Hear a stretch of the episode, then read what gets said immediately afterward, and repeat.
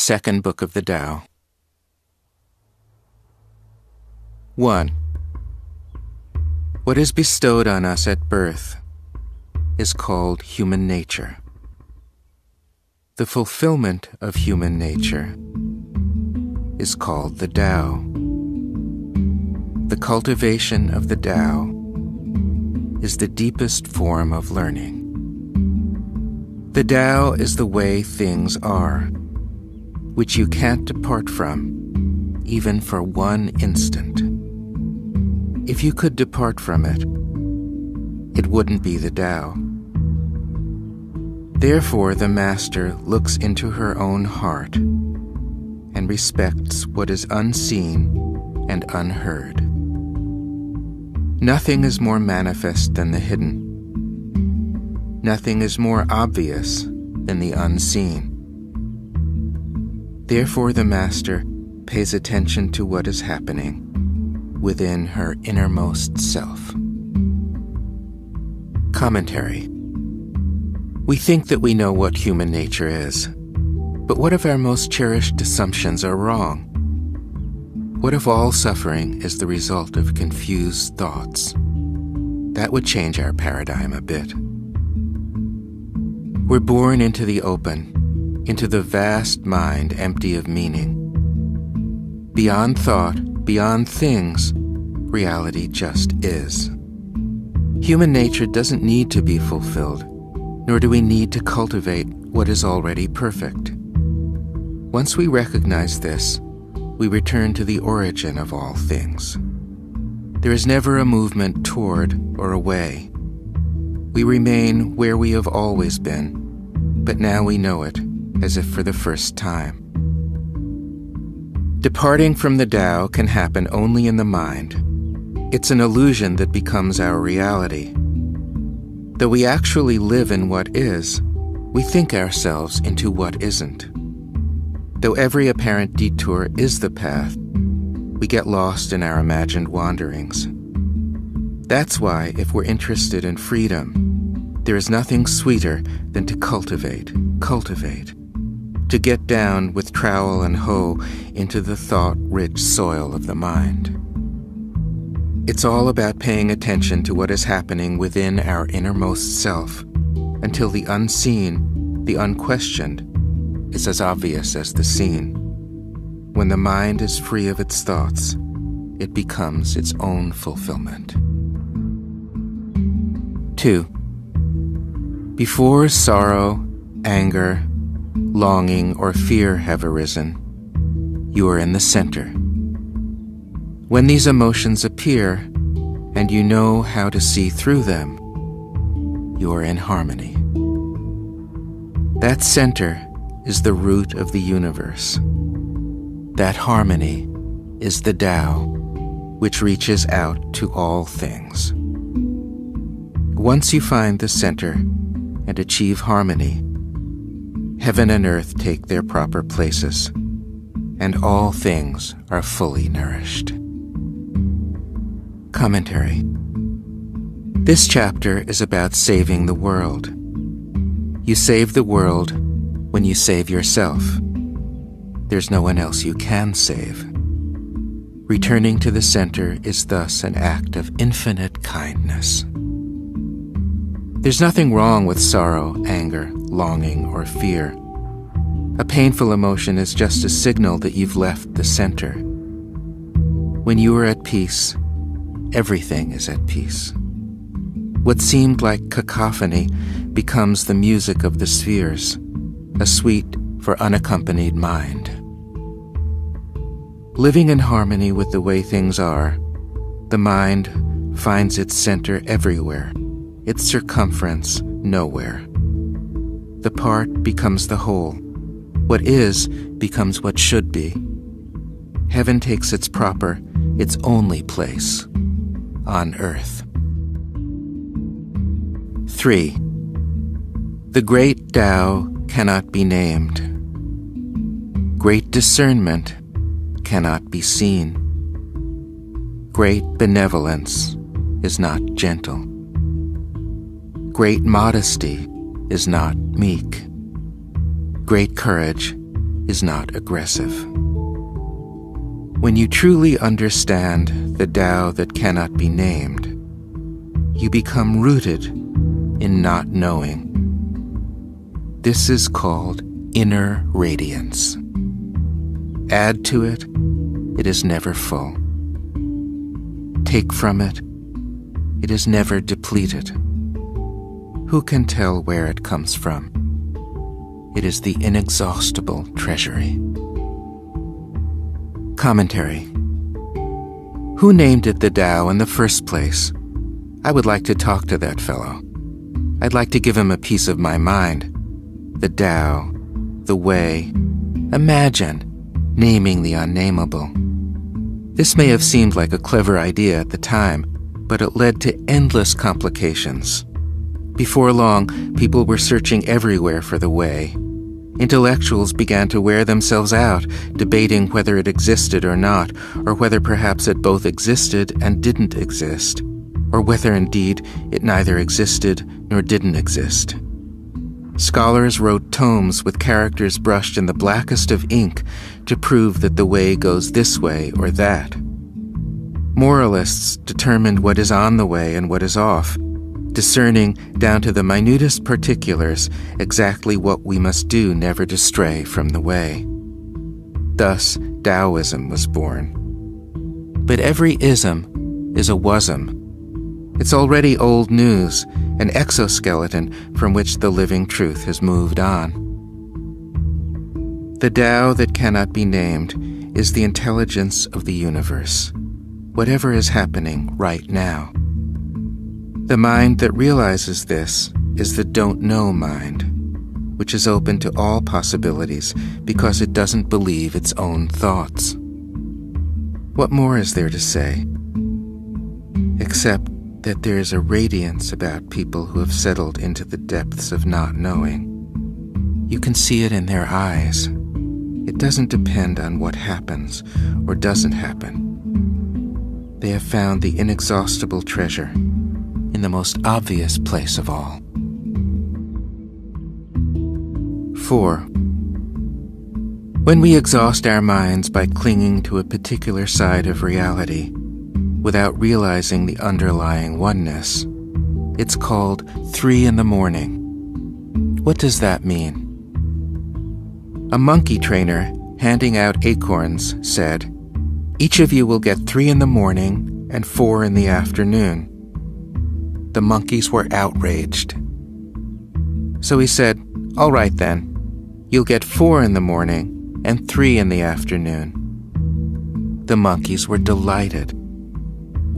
Nothing essential had changed, yet one statement produced anger, and the other, joy.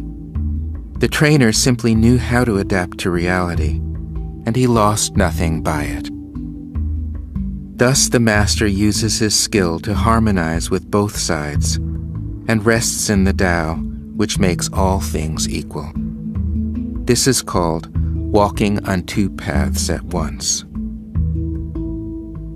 Commentary The whole human condition is present in this tricky little tale, which would be sad if it weren't so ridiculous. Although, from the standpoint of the monkeys, it's about the power of righteous indignation from the standpoint of the monkey trainer, behind the scenes, it's about skillful management. You have to admire his one two punch. He's both bad cop and good cop. But what is the trainer training the monkeys in anyway? Discernment? If so, he's being made a monkey of. Whenever we cling to a particular side of reality, it's we who are the monkeys, losing ourselves in outrage or partial delight. If we look more carefully, though, we can see that reality has only one side, like a Möbius strip. Stars or raindrops, acorns or ashes, apparent blessings, apparent disasters. When the mind is clear, each is an occasion for rejoicing. That's what discernment is about. Once our mind monkeys are fully trained, it's all good. In the mathematics of mental peace, 3 equals 4, 1 equals 0. Adapting to reality means recognizing that nothing underlies or overlays it. The master can travel on two paths at once, like a photon, because his mind is free. He's subatomic and supererogatory. He knows that all ways are the way, and that ultimately he is neither coming nor going. 5. The ancient masters saw deeply. How deep was their insight? They realized that nothing exists. This is perfect understanding. Those at the next stage thought that things existed, but saw no boundaries between them. Next came those who saw boundaries, but didn't judge things as good or bad. When judgments arose, understanding was damaged. When understanding was damaged, preferences became ingrained. But is there really such a thing as damage or wholeness? The Master understands that there is nothing to understand. Commentary The ancient masters saw deeply indeed. They realized that since nothing lasts longer than the untraceable instant, nothing ultimately exists. They also realized that nothing is something, and that the opposite of a profound truth is another profound truth. Nothing exists. Something exists. All Cretans are liars, said the Cretan. It's better to keep your mouth shut. Still, these old fellows were on to something. If nothing exists as we know it, if time and space are intellectual categories, there's nothing we can actually grasp, to arrange or disarrange. This leaves us free. It leaves us at play in the cosmic theater of the mind. All the world's a stage, and we are the non actors. Can life be as simple as that? It went downhill from there to the next stage, then the next. Boundaries, preferences, attachments. And before we knew it, our days filled up with screaming babies, mortgage payments, nasty messages in the mailbox. Damage and wholeness are in the eyes of the beholder, of course. If you're a child, there's nothing more fun than going downhill. A tragedy is a comedy misunderstood. Once you realize what you are, there's nothing left but gratitude and laughter. 6. Everything can be seen as a this. Everything can be seen as a that. The that depends on the this. The this mirrors the that. One follows from the other. Each is inseparable from both. You can't have right without wrong, life without death, the true without the false. The Master is not trapped in opposites. His this is also a that. He sees that life becomes death, and death becomes life, that right has a kernel of wrong within it, and wrong a kernel of right that the true turns into the false, and the false into the true. He understands that nothing is absolute, that since every point of view depends on the viewer, affirmation and denial are equally beside the point. The place where the this and the that are not opposed to each other is called the pivot of the Tao. When we find this pivot, we find ourselves at the center of the circle. And here we sit, serene, while yes and no keep chasing each other around the circumference endlessly. Commentary Mind can only create the qualities of good and bad by comparing. Remove the comparison, and there go the qualities. What remains is the pure unknown, ungraspable object, ungraspable subject, and the clear light of awareness streaming through.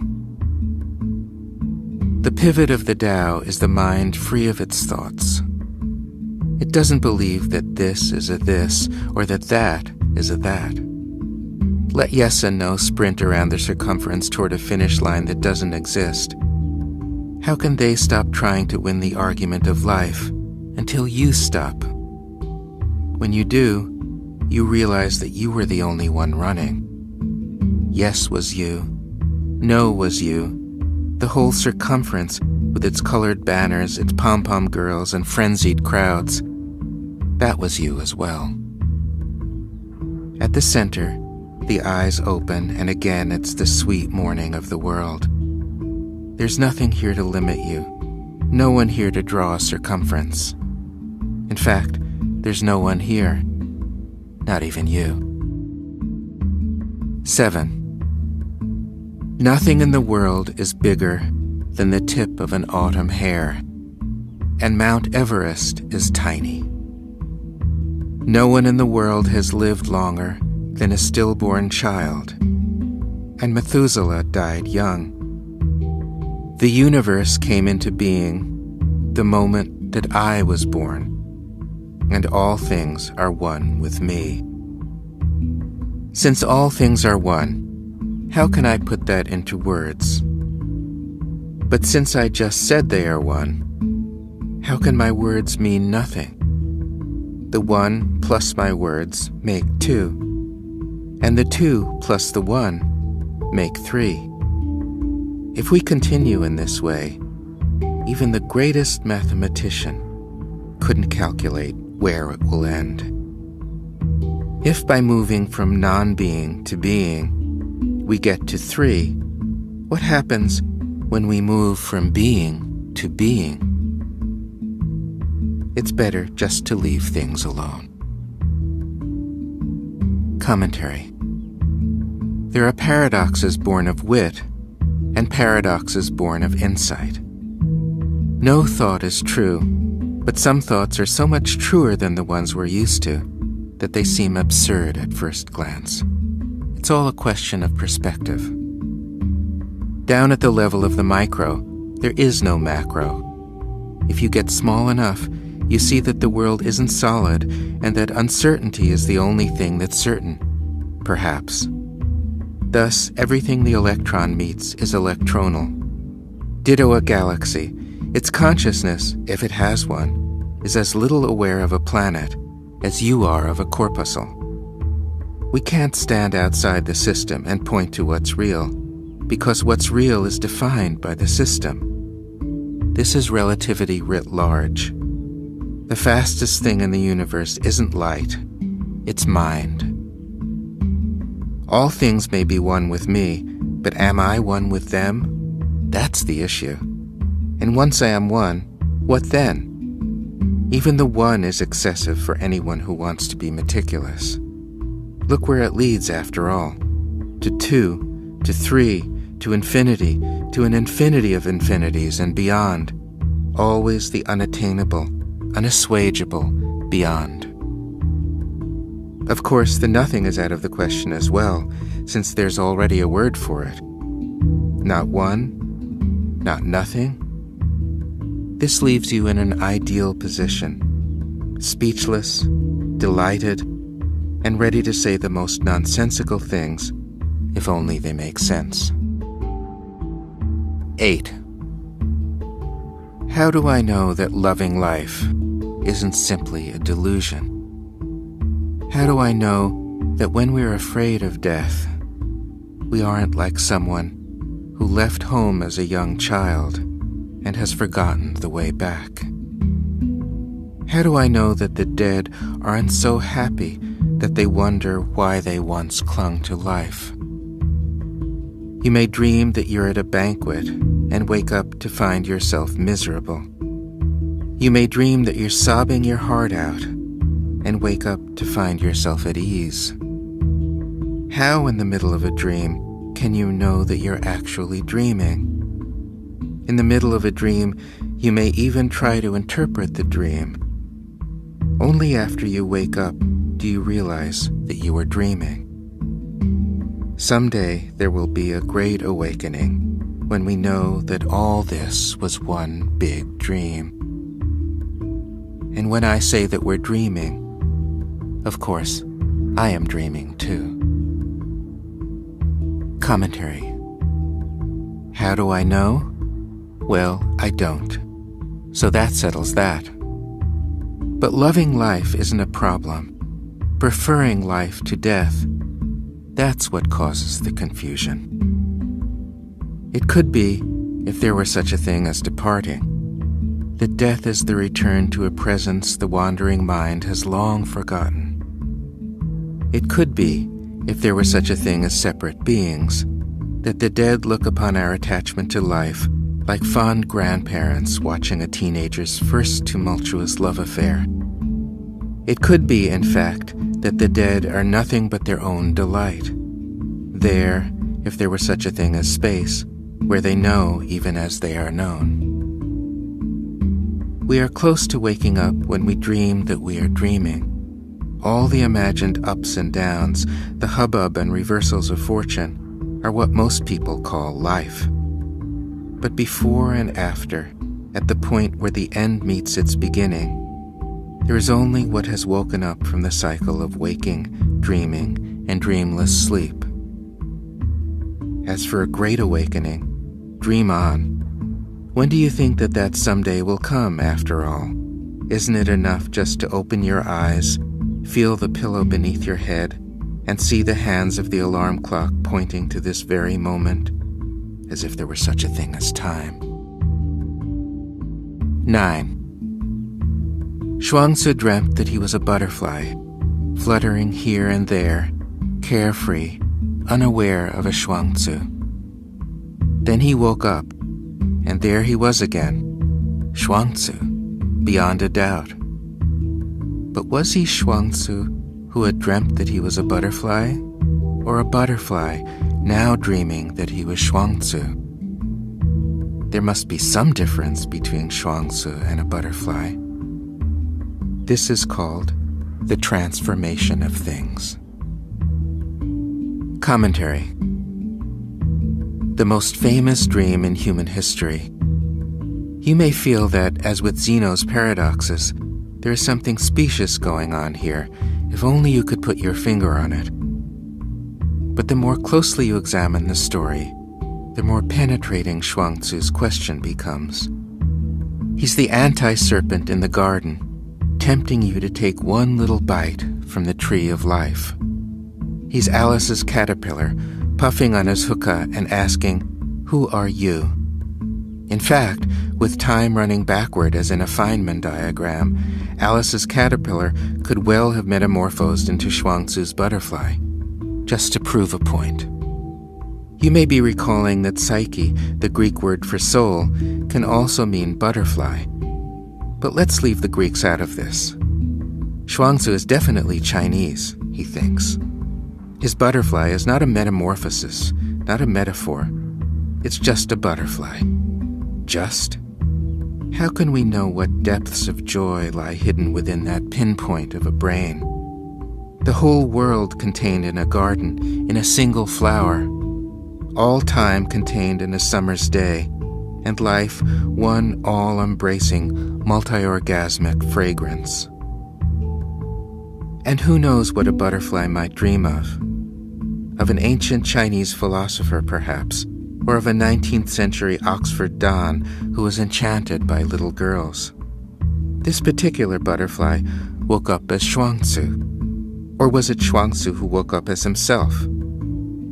There he was again, beyond a doubt. Beyond a doubt? Ha! Things change before our very eyes, whether our eyes are open or shut. A butterfly becomes a man. A man becomes a question mark. A question mark becomes a winged creature, carefree, doing whatever it likes. Thus, identity melts away and we are left with something more valuable a self, a non self, that includes it all. 10. There was a beginning of time. There was a time before the beginning of time. There was a time before the time before the beginning of time. There is being. If there is being, there must be non being. If there is non being, there must have been a time when even non being didn't exist. Suddenly, there was non being. But can non being really exist? And can being not exist? I just said something. But did what I just said really say anything or not? Commentary The mind loves to play its little games about time. It visualizes time as space it fills in the blanks. It sees a before and an after. It befores the before, afters the after, befores the after, afters the before, and that's just the beginning. By the time it has finished articulating futures and pasts, it is bound up in its own complications, a ball of perplexity, waiting for the coup de grace. How thorough Chuang-Tzu is in deconstructing himself. He delights in being hoist with his own petard. He's like the cartoon character sitting out on a limb, backward, and sawing it away. Except that he knows perfectly well what will happen. His questions are more than Socratic. They cut to the bone. Here's the open secret. There is no beginning of time, only a beginning of thought. It arises from the I the subtlest thought of all, which splits reality down the middle, creating this and that, inner and outer, and all the other mirrored zeros and ones that make up this apparent universe. Then, suddenly, one fine day, mind realizes that it knows nothing, that it is nothing, and sets itself free. Being? Non being? Give me a break. 11. The master doesn't aim for success, doesn't avoid failure, doesn't act with a motive, doesn't try to follow the Tao. She speaks when she is silent, says nothing when she speaks, and remains pure amid the world's dust and grime. The Master soars past the sun and moon, tucks the universe under her arm, and is one with the 10,000 things. She lets the confused stay confused, if that is what they want, and is always available to those with a passion for the truth. In the welter of opinions, she is content with not knowing. She makes distinctions, but doesn't take them seriously. She sees the world constantly breaking apart and stays centered in the whole. She sees the world endlessly changing and never wants it to be different from what it is.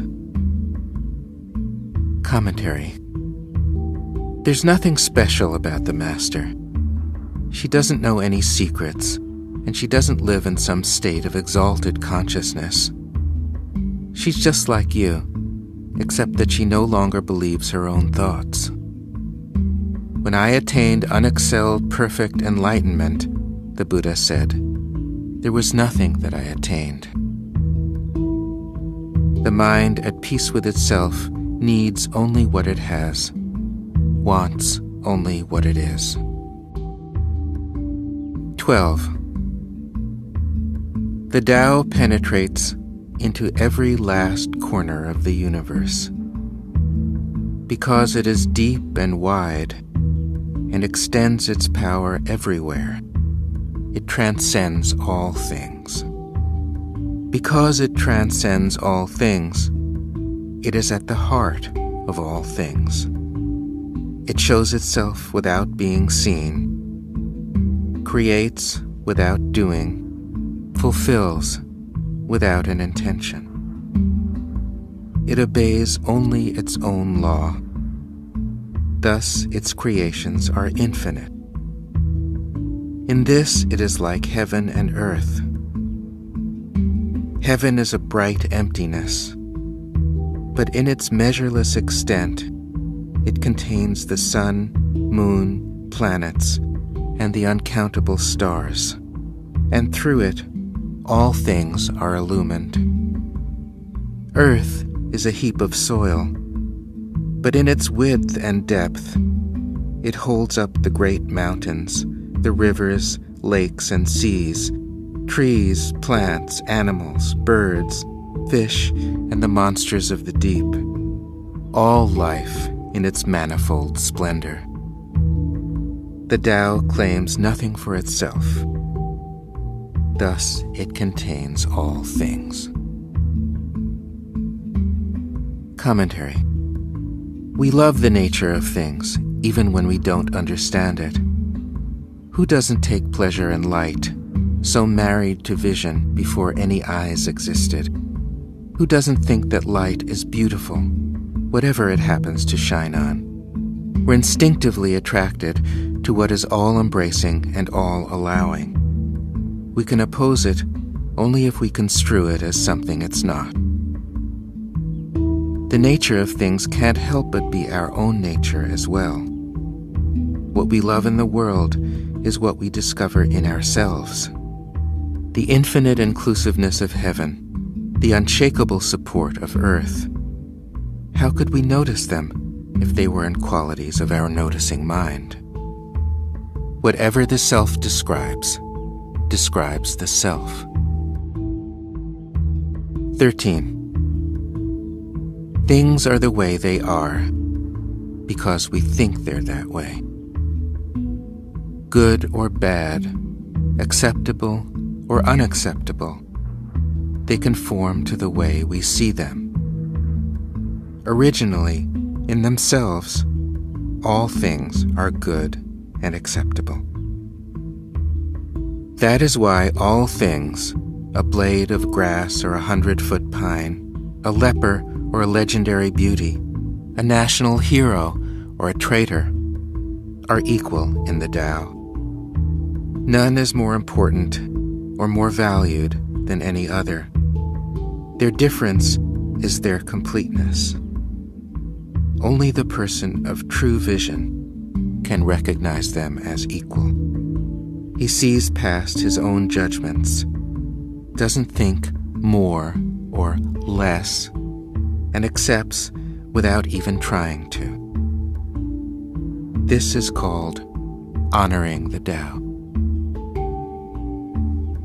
Commentary There is nothing either good or bad, but thinking makes it so. This one liberating truth can be said in a hundred ways. Each goes to the root of the matter. What happens when we realize that the world appears according to our perception of it? For one thing, we don't take our judgments so seriously. The judging eye begins to unravel. Eventually, we discover that everything exists in itself, beyond comparison, beyond judgments, as it did for God on the evening of the sixth day. Behold, it is very good. When we look at creatures from this point of vision, it's easy to see that a blade of grass is as important as a pine tree, a minnow as valued as a whale. Size and complexity have nothing to do with it. Evolution doesn't mean progress. Which is more conscious, the butterfly or the flower? The Master sees that we're all doing the best we can with what we've been given. Realizing this, he doesn't expect anything of anyone. Thus, as he honors himself, he naturally honors the Tao. 14. Prince Wenhui's cook, Ding, was cutting up an ox.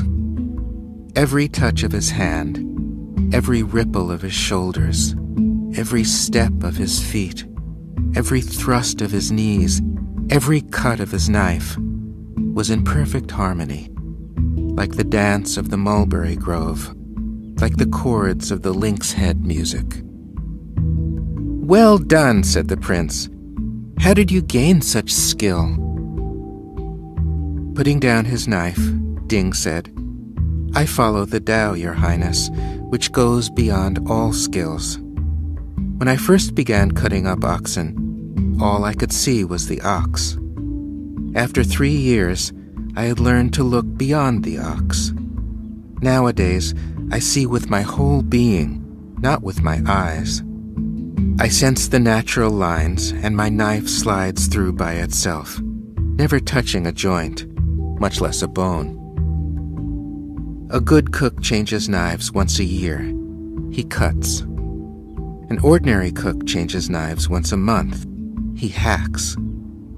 This knife of mine has lasted for 19 years. It has cut up thousands of oxen, but its blade is as sharp as if it were new. Between the joints, there are spaces, and the blade has no thickness. Having no thickness, it slips right through there's more than enough room for it. And when I come to a difficult part, I slow down. I focus my attention. I barely move. The knife finds its way until suddenly the flesh falls apart on its own. I stand there and let the joy of the work fill me. Then I wipe the blade clean and put it away. Bravo! cried the prince. From the words of this cook, I have learned how to live my life. Commentary In his rules for right livelihood, the Buddha prescribed trafficking in meat and in weapons, slaves, intoxicants, and poison. Clearly, he never imagined someone like Prince Wenhui's cook, an artist of ox flesh, a saint of the bloody carcass. So much for rules. This just shows that nothing in life can be categorized or excluded. The whole world is our palette. Ding, it must be said, was a man of supreme integrity who trusted what is and needed no one's appreciation. For decades, he had been putting on his one man show for an audience of zero. No one was watching, not even he. The glorious harmony of motion and intention simply happened without him. How can we know the dancer from the dance? In the practice of butchery, he had learned how to step aside and let his body do the thinking. He followed the Tao into a world of unadulterated sensation, an Eden of the don't know mind. The vast universe, with its myriad chiliocosms within chiliocosms, became a single knife blade gliding through empty space. What did it matter that his material was slaughtered oxen rather than sounds or colors or words? Nothing remained but the pure joy of the work. And let's not forget the admirable Wen Hui. Instead of being caught up in princely pursuits like governing, hunting, or dallying with his concubines, there he was in the kitchen taking exquisite notice of the lowly, which turned out to contain the supreme. When the student is ready, the teacher appears. 15. The ancient masters slept without dreaming and woke up without concerns. Their food was spare and simple. Their breath went deep.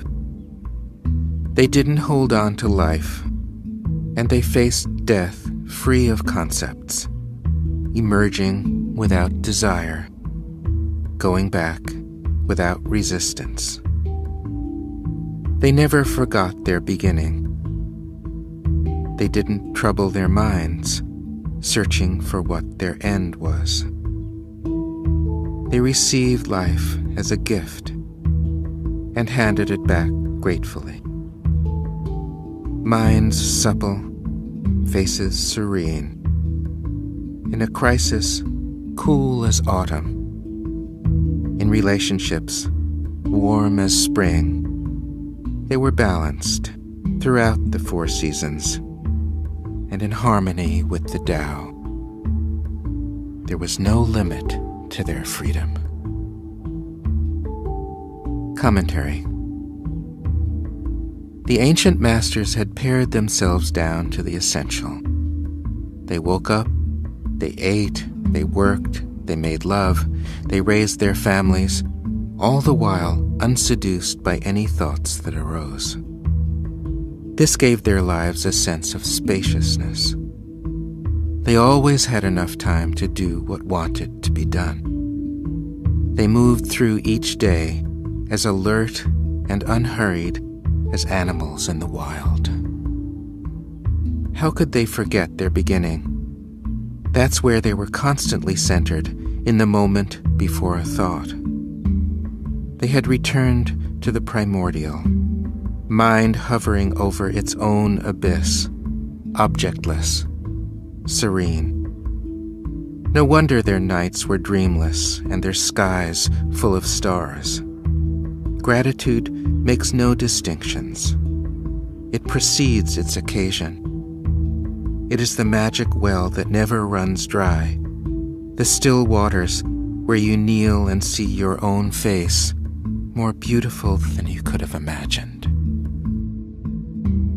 16. You have heard of flying with wings, but can you fly without wings? You have heard of the knowledge that knows, but can you practice the knowledge that doesn't know? Consider a window. It is just a hole in the wall, but because of it, the whole room is filled with light. Thus, when the mind is open and free of its own thoughts, life unfolds effortlessly, and the whole world is filled with light. Commentary Wisdom is not a something to grasp or to have. When you discover the extent of your own ignorance, it's like a revelation. You mean that nothing I believe is true? Suddenly, a window appears in the hermetic chamber. A little openness becomes available, a little humility. Eventually, you realize that there's nowhere the light doesn't penetrate Nowhere the non wings can't fly. 17.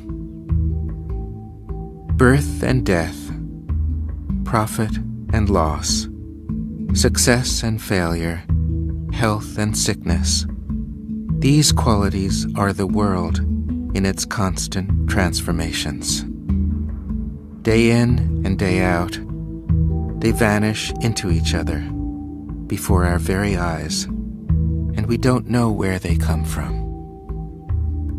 The Master maintains his balance, whichever opposite he enters.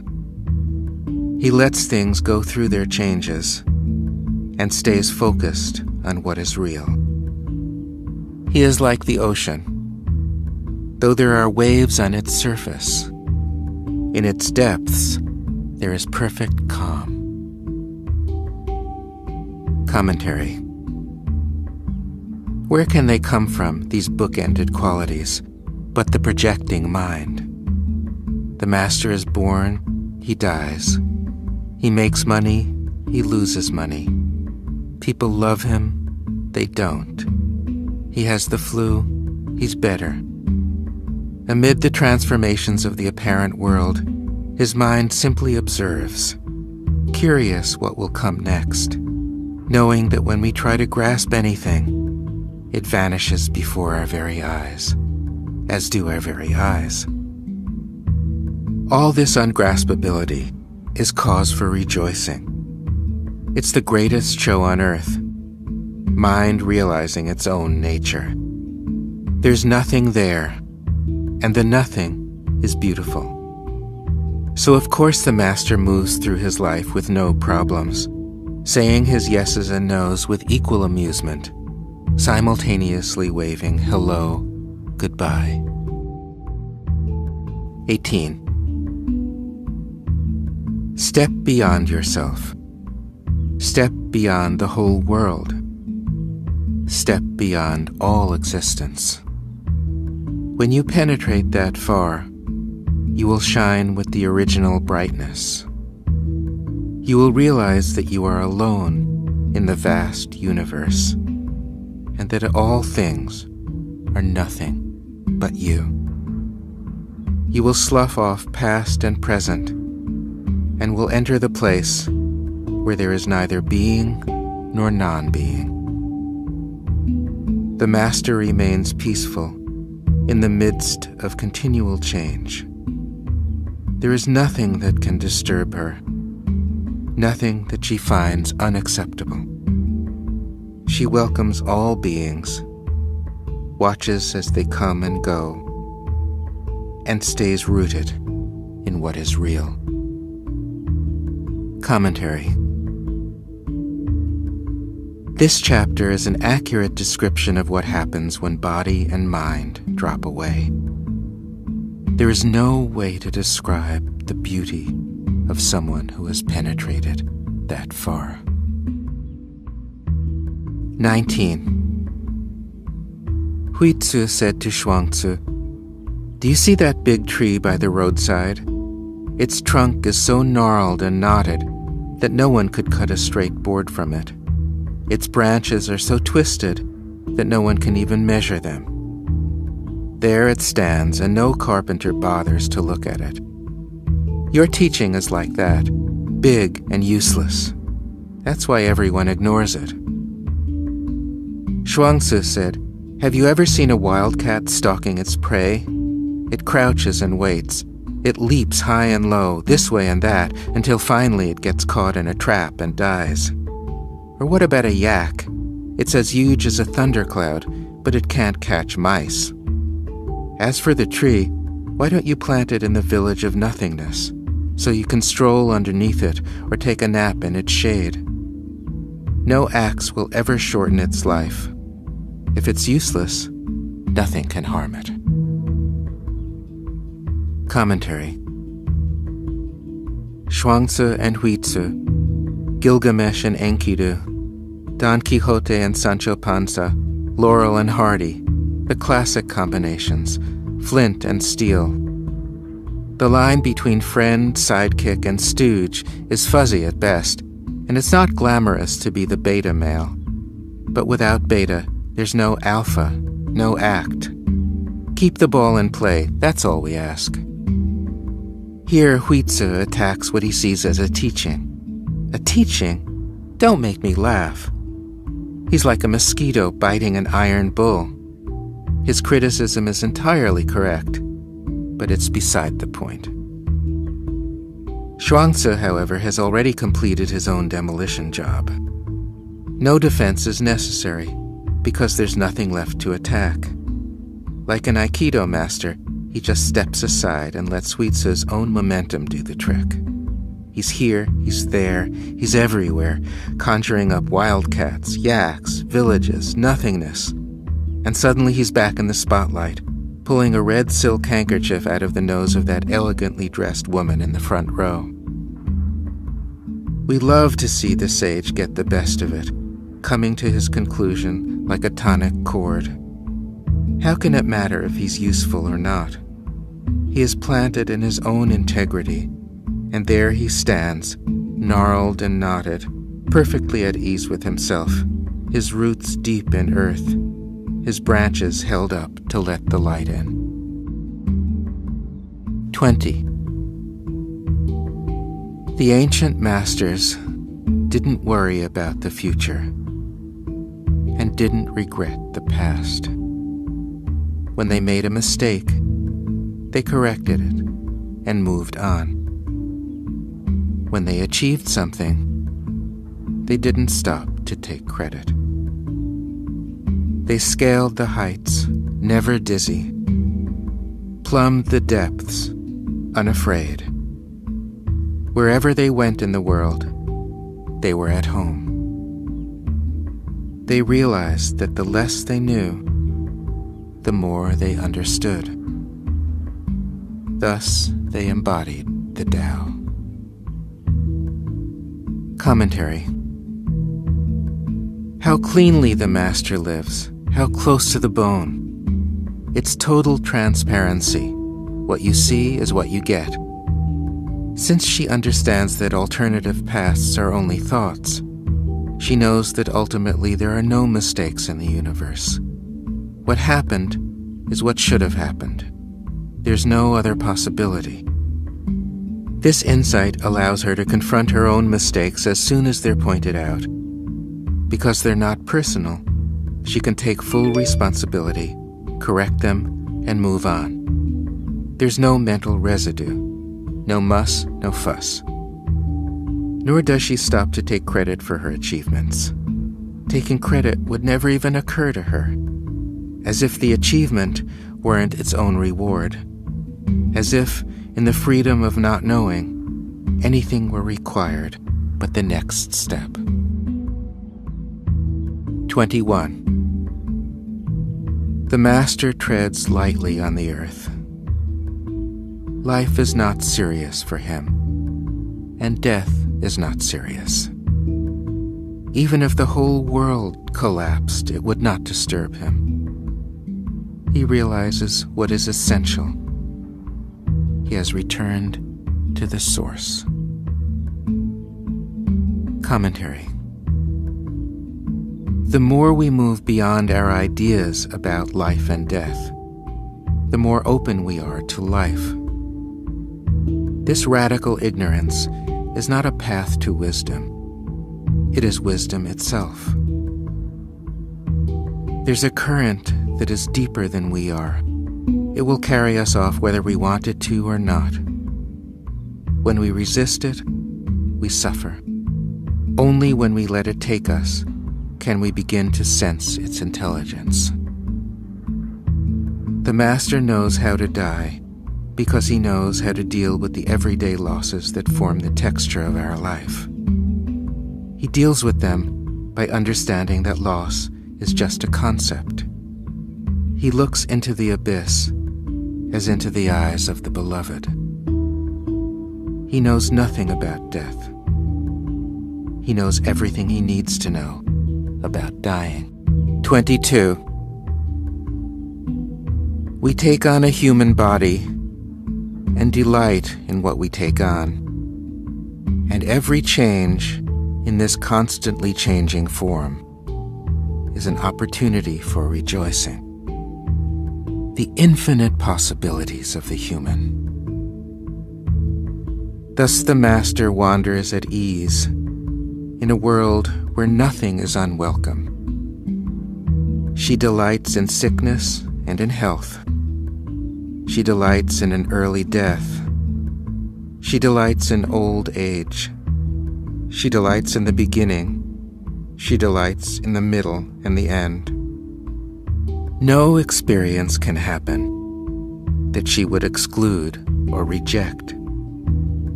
In this, she is like the Tao. That is why she can serve as a perfect example for others. Commentary Who is the you that takes on a human body?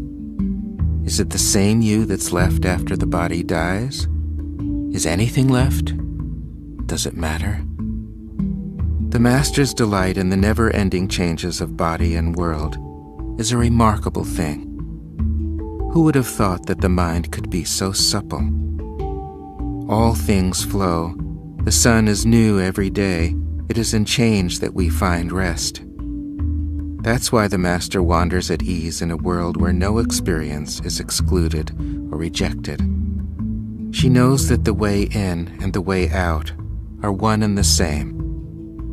Sickness or health, once the mind has been weaned from comparisons, poverty or riches, a ripe old age, an early death, the beginning, the middle, the end, are equal She's in love with what is, whatever form it may take. 23. Master Su, Master Yu, Master Li, and Master Lai were talking. Whoever can see non being as his head, life as his back, and death as his butt, whoever knows that existence and non existence are one body, that's someone we can be friends with. The four men looked at one another and smiled. Then Master Yu got sick. Master Su went to visit him. How are you? he said. Master Yu said, Amazing. Look at how the Creator has bent me out of shape. My back is so curved that my intestines are on top of me. My chin digs into my belly button. My shoulders arch over my head, and my neck bones point to the sky. Yet he seemed peaceful and unconcerned. Hobbling over to the well, he looked in and said, My, my, how totally he has bent me out of shape. Are you discouraged? asked Master Su. Not at all, Master Yu said. Why should I be? If things go on like this, maybe he'll change my left arm into a rooster and I'll announce the dawn. Maybe he'll change my right arm into a crossbow and I'll shoot a duck for dinner. Or maybe he'll change my buttocks into wheels, and with my spirit for a horse, I'll climb up into myself and go for a ride. I won't ever need a wagon again. I received life when the time came, and I'll give it back when the time comes. Anyone who understands the proper order of things, that everything happens at exactly the right time, will be untouched by sorrow or joy. In ancient times, this was called original freedom. When you argue with reality, you lose. It has always been this way. That's why I have no complaint whatsoever. Commentary These four old Chinese sages, who have met in the intimacy of realization, are like the men whom Yeats saw carved in lapis lazuli climbing toward a little halfway house sweetened by plum or cherry branch. Where are Chuangzi's men? In a garden? In a tea shop? The setting doesn't matter. Wherever it is, whether flowers surround them or falling leaves, I delight to imagine them seated there, knowing themselves to the core, saying only what is essential, and smiling in appreciation of the emptiness at the heart of things. End of Act 1. Act 2 is the answer to Job. Perhaps 20 years have gone by, or 20 days. Master Yu is afflicted with a neuromuscular syndrome that has bent him over like a paperclip. Afflicted? No. Presented. Graced. He relates his symptoms with the aplomb of a pathologist teaching a case study, a connoisseur describing a masterpiece. No wonder he's so kind to himself. He had no preconceptions. He doesn't take the disease personally. People think that detachment must be a cold, humorless business. But Master Yu couldn't be more witty or engaging. Will his left arm turn into a rooster, his right arm a crossbow, his buttocks the wheels of a chariot?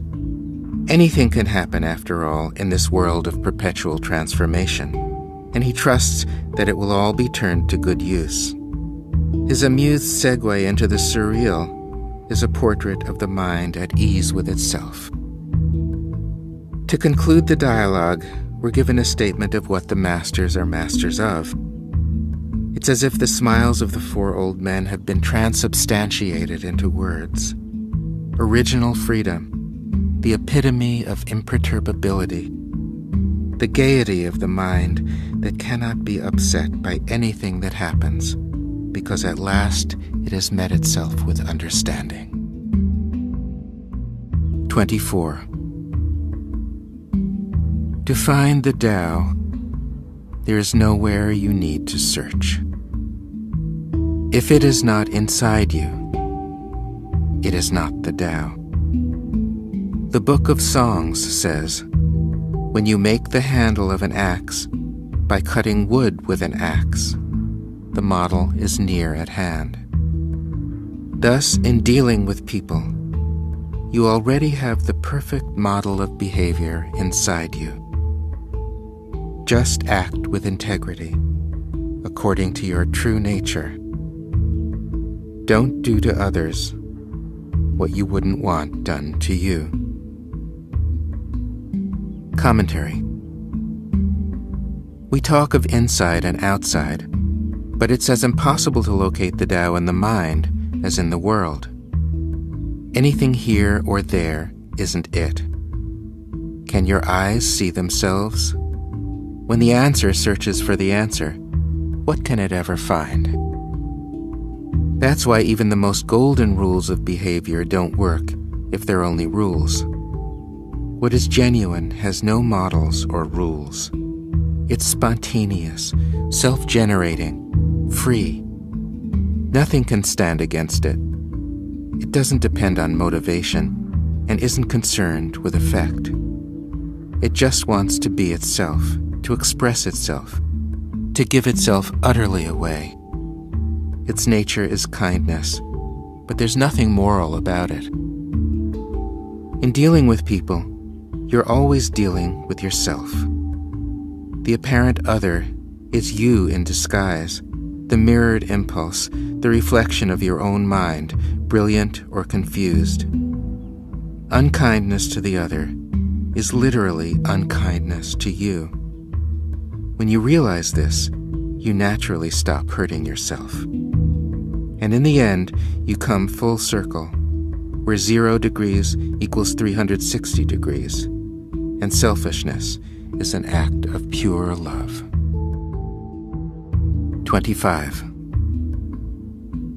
When speaking to people, you must use words to explain that reality is beyond words. You must point to non being through being and describe the whole through names for the separate parts. Show them that naming separates and that each thing isn't really itself. But don't use a finger directly to show that it's not a finger. Use a non finger, and they'll see that a finger isn't a finger. Don't use a horse directly to show that it's not a horse. Use a non horse, and they'll see that a horse isn't a horse. Heaven and earth are one finger. The 10,000 things are one horse. Commentary When speaking to a master, you don't need to use words. You can sit around at a tea shop, for example, and not say anything to each other for hours. A smile is enough. A sip of tea is enough. When speaking to other people, you can still say everything with a smile or a sip of tea. But if you want to be understood, a skillful relationship with words is important, since reality is beyond words. Though ultimately all you can do is point. Not this, not that.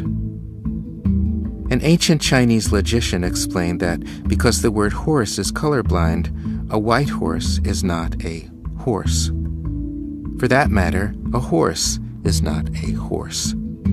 It may be a four legged animal that neighs, but it is not separate from the rest of non horsical reality. If anything, it is reality horsing, or reality being horsed. I realize that this is getting out of hand. Words are like that. Just when you try to get really serious, words refuse to behave. They just keep horsing around. So do your best. Keep smiling. Keep sipping. Know from the start that no one will understand. If you come upon a non finger, as if that were possible, point it in the right direction. If you come upon a non horse, lead it to water, but don't expect it to drink. 26. The master achieves success, yet he never does a thing. His example penetrates the whole world, yet no one depends upon him. People don't see him as a leader, since he lets them find their own way. He stands upon what is fathomless and walks where no path exists. Commentary One of the wonders of what people refer to as spiritual practice, it can also be called sanity, is that life gets progressively easier. The bumps and jerks, the fumbles and false starts of the apprentice years smooth out until clarity becomes second nature. Effort is a thing of the past. You're no longer caught in the delusion of making things happen. Success is whatever is happening right now, and it has no opposite. Someone once asked a Zen master, What is the essence of wisdom? The Zen master said, When spring comes, the grass grows by itself. The great masters left no precepts, no doctrines, no rules, no traditions, and their words self destruct upon impact. They had no disciples because there was nothing to bequeath. They were transparent to their own benevolence and too kind to offer help. Like the Cheshire Cat, they had vanished down to their smile. 27. Penumbra said to Shadow, When the Tao moves, you move. When it stops, you stop. Don't you find it depressing to have no power of your own? Shadow said, On the contrary, with no decisions to make, my mind is always at ease. All I have to do is follow. You can't imagine how much freedom there is in just going along for the ride. Penumbra said, But how can you know that its decisions are right? Where do you find your trust? Shadow said, Whether I trust it or not, whether or not its decisions are right. When it moves, I move. So I might as well trust it. Commentary Darkness is as good a metaphor for spiritual maturity as light is. People talk about enlightenment, and that describes one facet of the intricate jewel. But you could just as accurately call it endarkment we plunge into utter blackness. It becomes very comfortable there. This little dialogue presents us with Penumbra, the student, and Shadow, the master, accomplished in the art of stepping out of his own way. Penumbra has some illusory light around his edges. He still thinks he can control what happens. He equates the loss of control with the loss of power. He's projecting onto Shadow what utter powerlessness must feel like. That would depress anyone. Shadow, for his part, is entirely at the disposal of the intelligence that runs the universe. This makes him a very satisfied fellow. For him, trust is a non issue. It's peripheral, involuntary, a side effect and fringe benefit of insight. He's the man in the moon the mirror image, just waiting for reality's eyes to blink or its left hand to touch the tip of its nose. Shadow will blink or touch his nose instantaneously. Fascinating. What will it come up with next? 28. Don't chase after people's approval. Don't depend on your plans. Don't make decisions. Let decisions make themselves. Free yourself of concepts. Don't believe what you think. Embody the inexhaustible. Wander beyond all paths. Receive what you have been given and know that it is always enough. The Master's mind is like a mirror. It responds, but doesn't store, contains nothing, excludes nothing, and reflects things exactly as they are. Thus, she has what she wants, and wants only what she has. Commentary This is a chapter of good advice. You could do a lot worse than follow it. But all advice is dispensable. Here's what I mean it's morning again. You open your eyes. There's a you, there's a world. There's even a woman lying in bed beside you, the radiant one, whom you fell in love with the very first moment. The gratitude you feel is one drop in the vast ocean of gratitude that surrounds you. It's unnecessary to feel more than that single drop. There's a musician at the foot of the bed. His hands look like oak leaves. He is leaning back with his arms raised in a gesture of what might seem, if you didn't know any better, like despair. A skull sits on your nightstand, giving you its long in the tooth, memento mori grin. Flowers drift through the air in Brownian motion. Inevitably, there's a guitar in your hands. You don't know how to play, but you're a fast learner. It must be time for La Tristesse du Roi, or Amor, la vida es sueño, your fingers touch the strings. Already, you're moved to tears.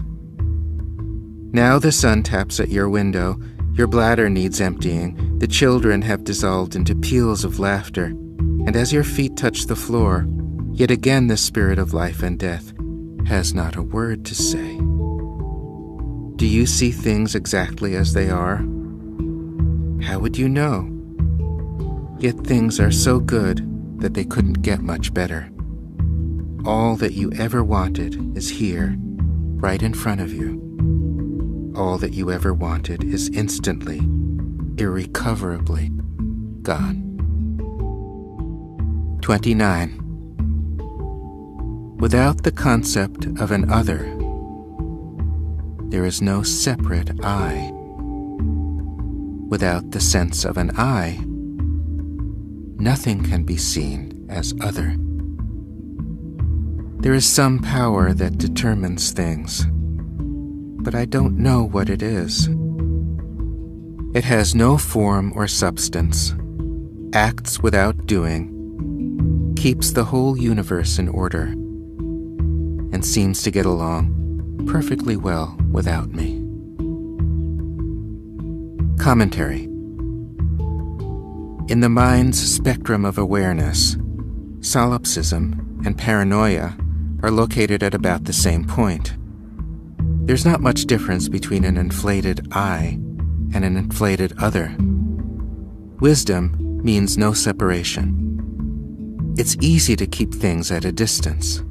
It's hard to be naturally beyond them. The more intimate you are with yourself, the less anyone can be an other. The power that determines things isn't me, but it isn't anything else. Realizing this is freedom. It has nothing to do with the credos of religion, those hundred piece umpapa bands meant to drown out the sound of doubt. What keeps the whole universe in order speaks with the still small voice of silence. Only the don't know mind can hear it. 30. The master accepts his situation and doesn't want anything else. If he finds himself rich and honored, he acts as a rich man should act. If he is poor and neglected, he acts as a poor man should act. In difficulty, he acts as someone in difficulty should act. Life can present him with no situation in which he isn't master of himself.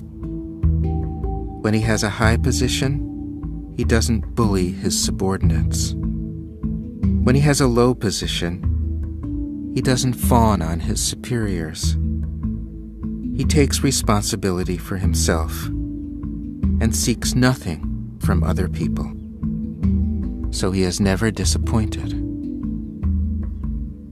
Thus the Master lives in perfect serenity, arms open to whatever life brings him, whereas the unaware person walks on the edge of danger, continually trying to keep one step ahead of his fate. Commentary The Master lives a life of appropriate action. Because he doesn't believe his own thoughts, there is no barrier between his mind and reality. If he knows to do something, he does it. If he knows not to, he doesn't.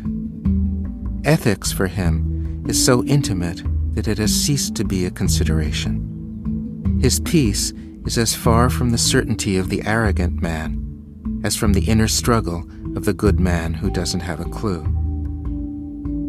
Living in serenity means being open to whatever life brings. When the Master looks forward, there are infinite possibilities. When he looks back, there is only one. What happened is always the best thing that could have happened, because it's the thing that did happen. This is not some Panglossian airy fairy theory, wishful thinking raised to the nth degree. It's Spinoza's intellectual love of God. Rock solid, incontrovertible, lived. 31. Chuang-Tzu and Hui-Tzu were playing checkers. You say that you're an ordinary person, Hui-Tzu said. If you're so ordinary, how can you be so happy? Chuang-Tzu said, I'm just like anyone else, except that I don't have feelings like anger, fear, or sadness. Since I don't suffer, good and bad can't affect me. Hui-Tzu said, Can someone really not suffer? Chuang-Tzu said, Of course. When you understand the mind, you're no longer attached to likes and dislikes, so they can't do you any harm. You just follow reality and don't try to control. It's as simple as that. Hui-Tzu said, But if you don't suffer at all, how can you be human? Chuang-Tzu said, Is happiness inhuman? Where does suffering come from? Can it exist outside the mind? Hui-Tzu said, But it's unnatural to be happy all the time. Anger and sadness are a part of life. We let go of them as best we can. Chuang-Tzu said, You have an awfully strange view of the natural. The natural is the spontaneous, the free. When we're clear, anger and sadness can't arise. If you spent less time thinking and more time investigating your mind, you'd stop talking nonsense. How can you let go of what's not there to begin with? Commentary The ancient Chinese form of checkers was a wickedly complicated game. When the two friends played, Chuang-Tzu always won because he had more than logic at his disposal. He could not only see straight ahead, he could see around corners. This gave him a distinct advantage. Their dialogues were a form of checkers as well. Here the subject is suffering. Hui-Tzu believes that anger, fear, and sadness are a necessary part of life, that they spring up out of nowhere, inevitable, uncaused. But every painful feeling is caused by a prior thought. We can't understand the why of the thoughts arising, but we can learn the how of undoing it, and with it, our suffering. Then we don't need to bother about the why. The constant happiness that Chuang-Tzu talks about may seem to be an ideal, but in fact, he is the realist here. The only thing that can interrupt happiness is an untrue thought. It's like a cloud hiding the sun. When we investigate it, it dissolves. Wisdom is the art of cloudlessness. 32. Reality gives us a body, thrusts us into the thick of life and its changing passions, eases us with old age, and with death returns us to peace. And if our life is a good thing, our death is a good thing too. Commentary Having a body isn't a problem unless you think that you are your body. What's the dividing line between inside and outside? The skin? Hmm. When good has no opposite, the mind can't contract into its judgments, and each moment stands by itself, lucid and undeniable. How could death be anything but good, except as the result of a thought? And who would be there to think it? 33. Though the Tao is the realest of the real, it has no form or substance. It can be pointed to, but not seen, embodied, but not achieved. It is its own source, its own root. It is above all things, yet it isn't lofty. Beneath all things, yet it isn't low. It existed before existence, began before time began, and gave birth to birth and death.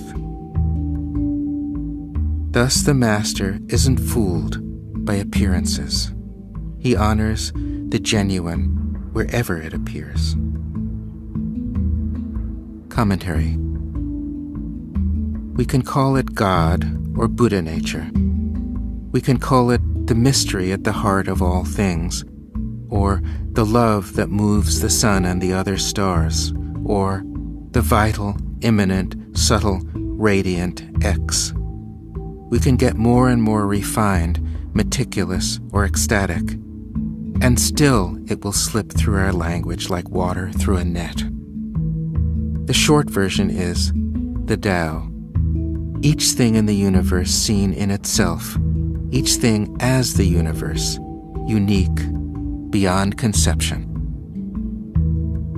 The less we cling to one side of reality, betting on either or or, arguing for for or against, the more we can be aware of the exquisite counterpoint of things. Everything matters how we vote, how we tie our shoelaces, how we respond to the faintest whisper of a thought. And nothing matters because, look, it's already gone. When we understand this, we're home free. 34. The Master lives in the center. The immature live on the edge of things, unsatisfied, always reaching for what is not. The Master lives in harmony. The immature pick and choose, accept some things and reject some, and make themselves miserable trying to control the world. When things seem to be in discord, return to the center. Commentary The Master lives in the center of the universe, which turned out to be the center of himself. He discovered that there's nothing to it no self, no other. Amazing.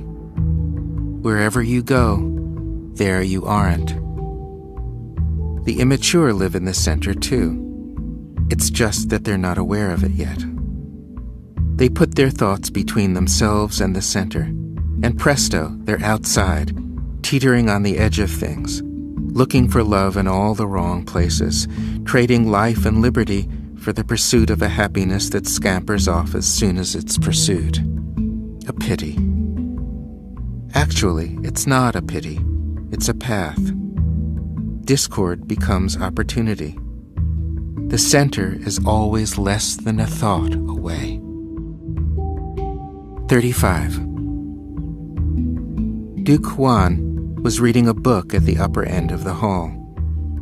Pien, the wheelwright, was making a wheel at the lower end.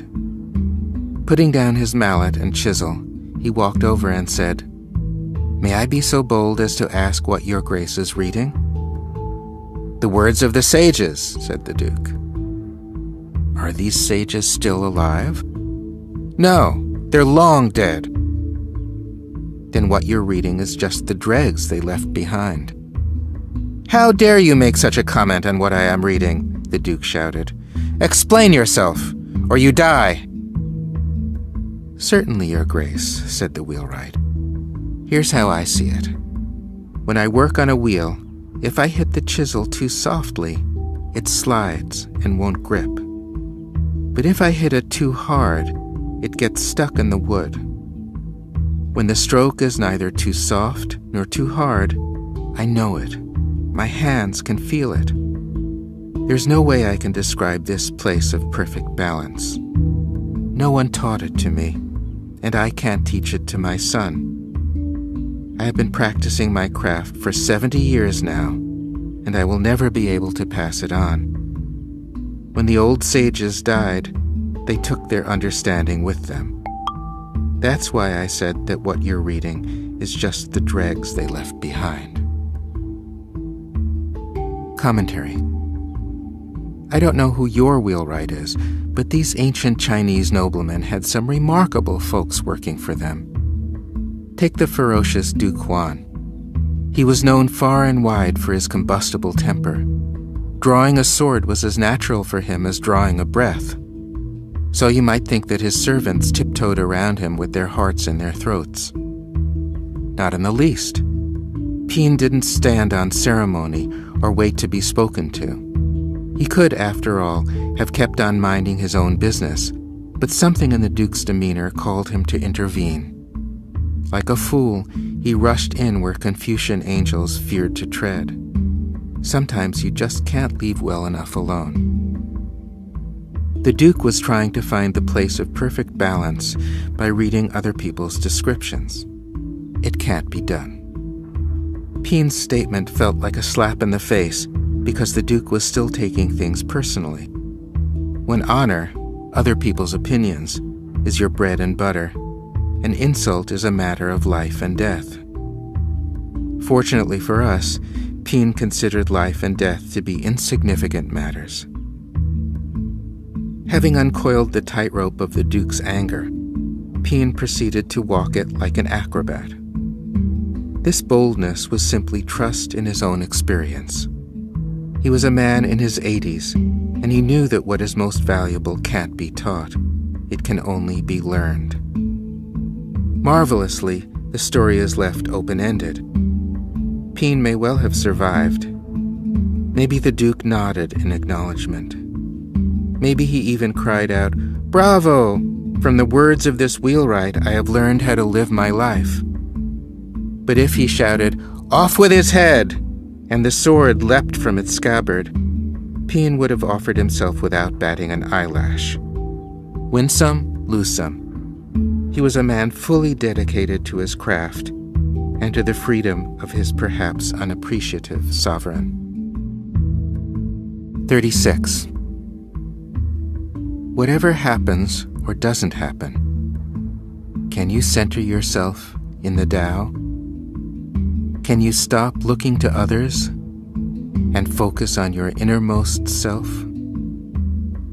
Can you return to the beginning of the world and be like a newborn baby? It can scream its head off all day, yet it never becomes hoarse. It can clench its fist for hours, yet its fingers never get cramped. It can stare all day without blinking, yet its eyes never grow tired. Free from concerns and worries, unaware of itself, it moves without thinking, doesn't know why things happen, doesn't need to know. To act without needing a reason, to sit still without knowing how, to ride the current of what is. This is the primal virtue. Commentary People think that entering the kingdom of heaven has something to do with good and evil. But as Jesus implied, every mother's child wakes up in the kingdom of heaven. Heaven is intimacy, the world before separation. It looks exactly like earth, but without the thoughts that branch out in a thousand directions too heavy for us to bear. Our first parents were not the good children in a morality tale. They were enchanted with each other and with themselves. Adam staring into the mirror of phenomena, Eve singing as she plaited a wreath. The tree they ate from was not called the tree of evil. It was the tree of the knowledge of good and evil. They became mere grown ups the moment they bit into that bitter fruit. They opened their eyes and thought that they knew something. They heard the voice of guilt and punishment walking in the garden in the cool of the day. They imagined that they were naked, when all the while they were clad in all earthly abundance and crowned with the moon and stars. 37. Though the Master does nothing, her not doing is the opposite of inaction. Because she acts without effort, each task does itself in its own time. Her body may move or not move, but her mind is always at ease. Still water is like a mirror. When you look into it, you can see the very hairs on your eyebrows. It lies so horizontal that carpenters use it as a measure. If water is so clear, so level, how much more so the Master's mind? All things are reflected in it as they are, without distortion. It is like the Tao, open serene, unmoving, the mirror of heaven and earth. Commentary The Master does what everyone else does gets up, brushes her teeth, but she isn't stuck in the thought that she's doing it. This makes her life very simple. Tick tack toe. Her mind is always at ease because she doesn't believe that reality should be different than it is, right now. She's the field of awareness, the fulcrum of the possible. She's the placeholder, the space giver, the word on the tip of your tongue. When you read between the lines, it's her that you're reading. She's the mirror and the mirrored, the pond and the servant kneeling, the truth teller, the self knower, the self delighter, the lover of what is, the one with the wide open heart, the one you can always depend on. She's no one. She's you without a future. She's the you you always wanted to be. 38. Chuangzi and Huizi were walking across the bridge over the river Hao. Chuangzi said, Look at the minnows swimming and leaping to their heart's content. That's what makes fish happy. Huizi said, You're not a fish, so how do you know what makes fish happy? Chuangzi said, You're not me, so how do you know that I don't know what makes fish happy? Huizi said, True, I'm not you, so I certainly have no idea what you know. On the other hand, you're certainly not a fish and that just proves that you can't know what makes fish happy. Chuangzi said, Let's go back to your original question. You said, How do you know what makes fish happy? So when you asked the question, you knew that I knew it. I know it by standing here over the river Hao. Commentary Chuangzi and Huizi, old pals and sparring partners, are at it again. Crossing the river, Huizi stirs things up from a less than radical not knowing. Logically, he has the better case. But the conversation isn't about knowing. Chuangzi would be the first to concede that he can't know anything. The real topic is freedom. If what you hear is two men arguing about who's right, you've missed the point.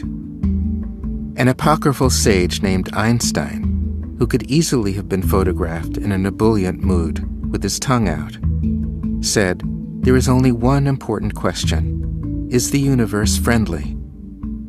Here's another way of putting it When the mind is happy, the universe is happy.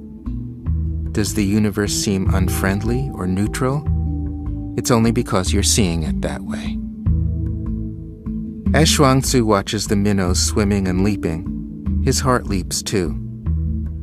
Naturally, he projects his own joy onto them. He's happy for them, as them. And who's to say that this is not an accurate view of reality? For all we know, the whole universe is alive and pulsing with joy. Joy pulsing from every minnow, every molecule, from every creature on earth, from fire, hail, snow, and frost, mountains and barren hills, fruit trees and cedar forests, wild animals and tame, reptiles, insects, and birds. Joy to the world, joy to the fish in the river, joy to you and me. 39. The Master lets go of desire, and people are fulfilled. He has no goal in mind, and people are transformed. He remains silent, and people are educated. Act without doing, speak without intention, and even the beggars in the street will benefit from your example. The Master doesn't interfere.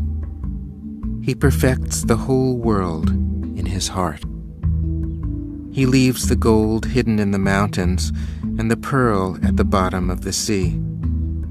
He has no interest in wealth or fame, sees no advantage in long life, isn't elated by success, isn't discouraged by failure or confused by the world's rights and wrongs.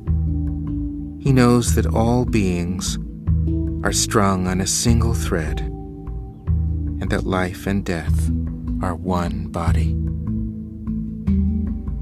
Commentary The Master's job couldn't be cushier. All he does is be, and he doesn't even do that. There's nothing required of him. He doesn't help, doesn't lead, doesn't set an example.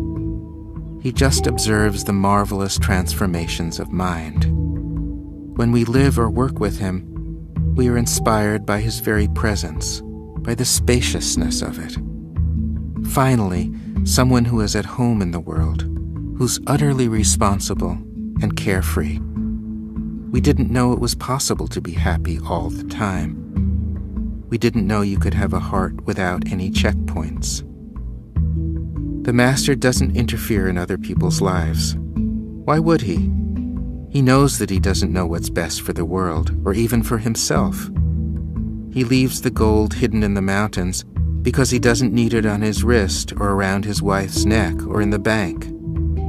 Yes, he could buy pickaxes and hire ten villages of dwarfs, but he realizes that when you extract gold, there's always an irritated dragon to deal with. Besides, entrepreneurship is less exciting than the adventure of discovering what is enough. How fine life becomes when what you want is exactly what you have. 40. Are you worried about the world? Do you think that it needs your guidance? Don't the heavens turn by themselves? Don't sun and moon find their places? What masterminds all this? What creates all the connections? What, without any effort, makes everything happen in its time? Is there some hidden mechanism that makes life be as it is? Do things just happen to turn out exactly the way they do? Do clouds make the rain, or is it rain that makes up the clouds? What force puffs them and punctures them? The winds rise in the north, they blow now west, now east, and wander across the heavens. What, without any effort, stirs up this unfathomable joy? Commentary Some people have an Atlas complex. They carry the world on their shoulders. They believe that if they put the world down, it couldn't carry on by itself.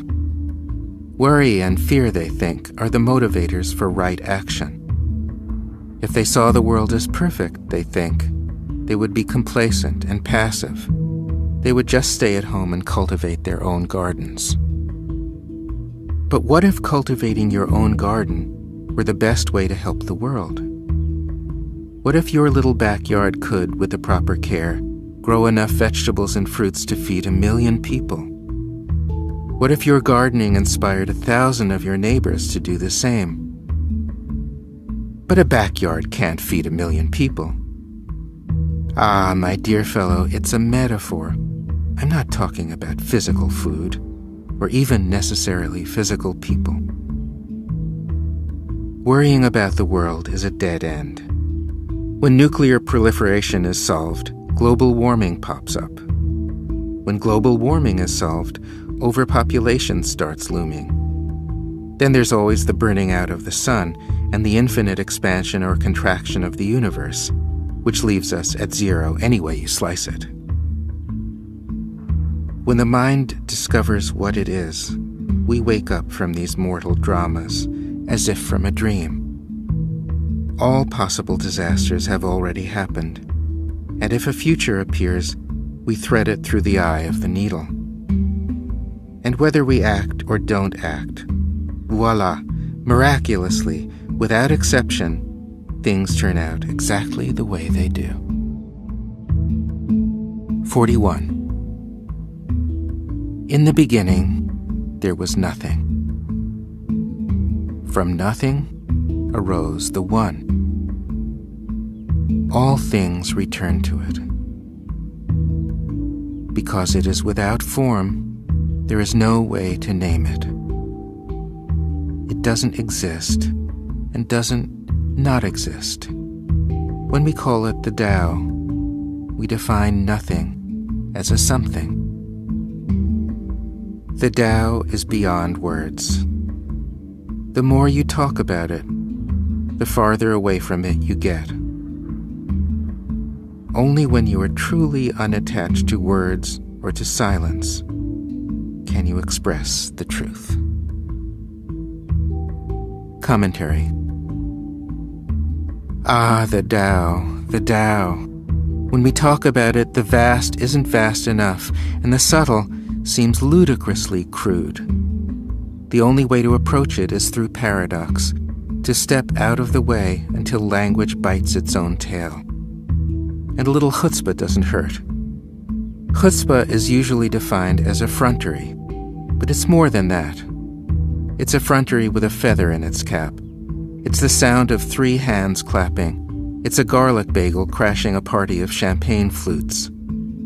It's not a good thing or a bad thing, but we tend to smile or gasp when we encounter it. Though there's no Chinese ideogram for chutzpah, this chapter is a perfect case study. So, if the more we talk about the Tao, the farther away from it we get, why would we talk about it at all? But okay, let's talk. We begin with the beginning, which equals zero a nice round number that is the absence of numbers. From this absence, the one arises. Are you reeling yet? But there's more. If zero transmutes into one, zero equals one. So much for the foundations of mathematics. Then, from the one, after a fraction of a nano instant, with a bang, the infinitely many arise. Ultimately, infinity returns to the one, which equals zero. But the one doesn't not exist. It doesn't exist either. You can't limit it to either category of mind. So when we say all things are one, we're lying through our teeth. Since reality is beyond conception, how can we dare to talk about it? But we do. And there's something endearing about the daring of that. If nothing else, it makes us think. Even better, it makes us not think, which could be the point of it all. 42. As Tzu was fishing in the river Pu, two high officials arrived from the king of Chu and said, Sir, the king requests that you come to the capital and serve as his prime minister. Without turning his head, Chuangzi answered, I have heard that in Chu there is a sacred tortoise that died 3,000 years ago. The king keeps its shell in the temple, wrapped in silk and encased in a golden box. Now, if you were this tortoise, would you prefer to be venerated in such a way, or would you rather be alive again, crawling around in the mud?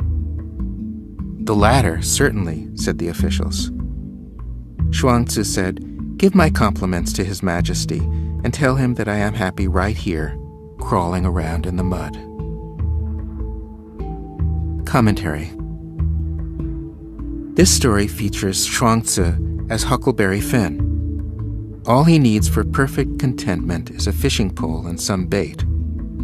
It's easy to decline power when you don't care what people think of you and you've unraveled the urge to control. There's nothing more delicious than having no future. The king of Chu was a little slow on the uptake because he didn't understand how useful it is to be useless. The job of prime minister was the pinnacle of success for a commoner, the worldly man's daydream. It was also a royal pain in the neck long hours, stupefying details, dangerous boss, ungrateful public. Having delivered the king's request, the officials waited politely. They were wise men and knew that fishing is not about catching fish. Chuangzi didn't bow, he didn't rise to face them. His behavior could have been considered the height of rudeness.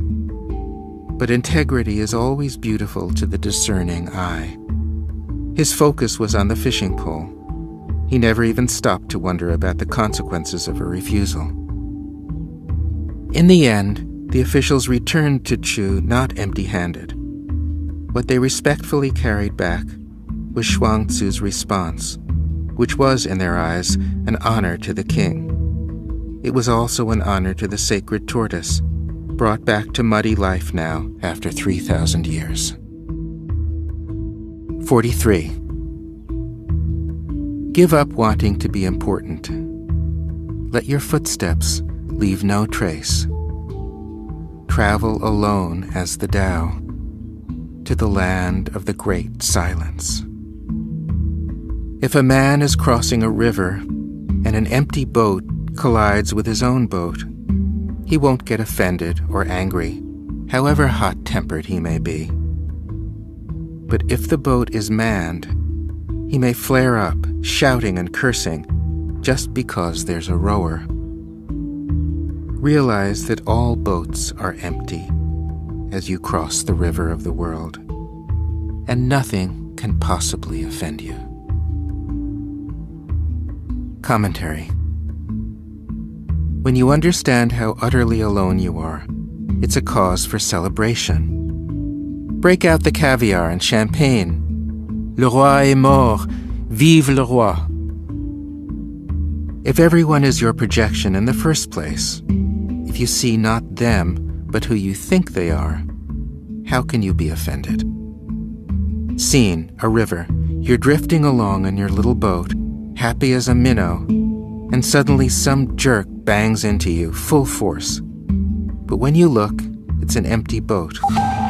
Since there's no offender, naturally there's no offense. You mean that the woman who broke my heart or my backstabbing colleague, or the politicians who got us into this mess, they're all empty boats? Yes, indeed.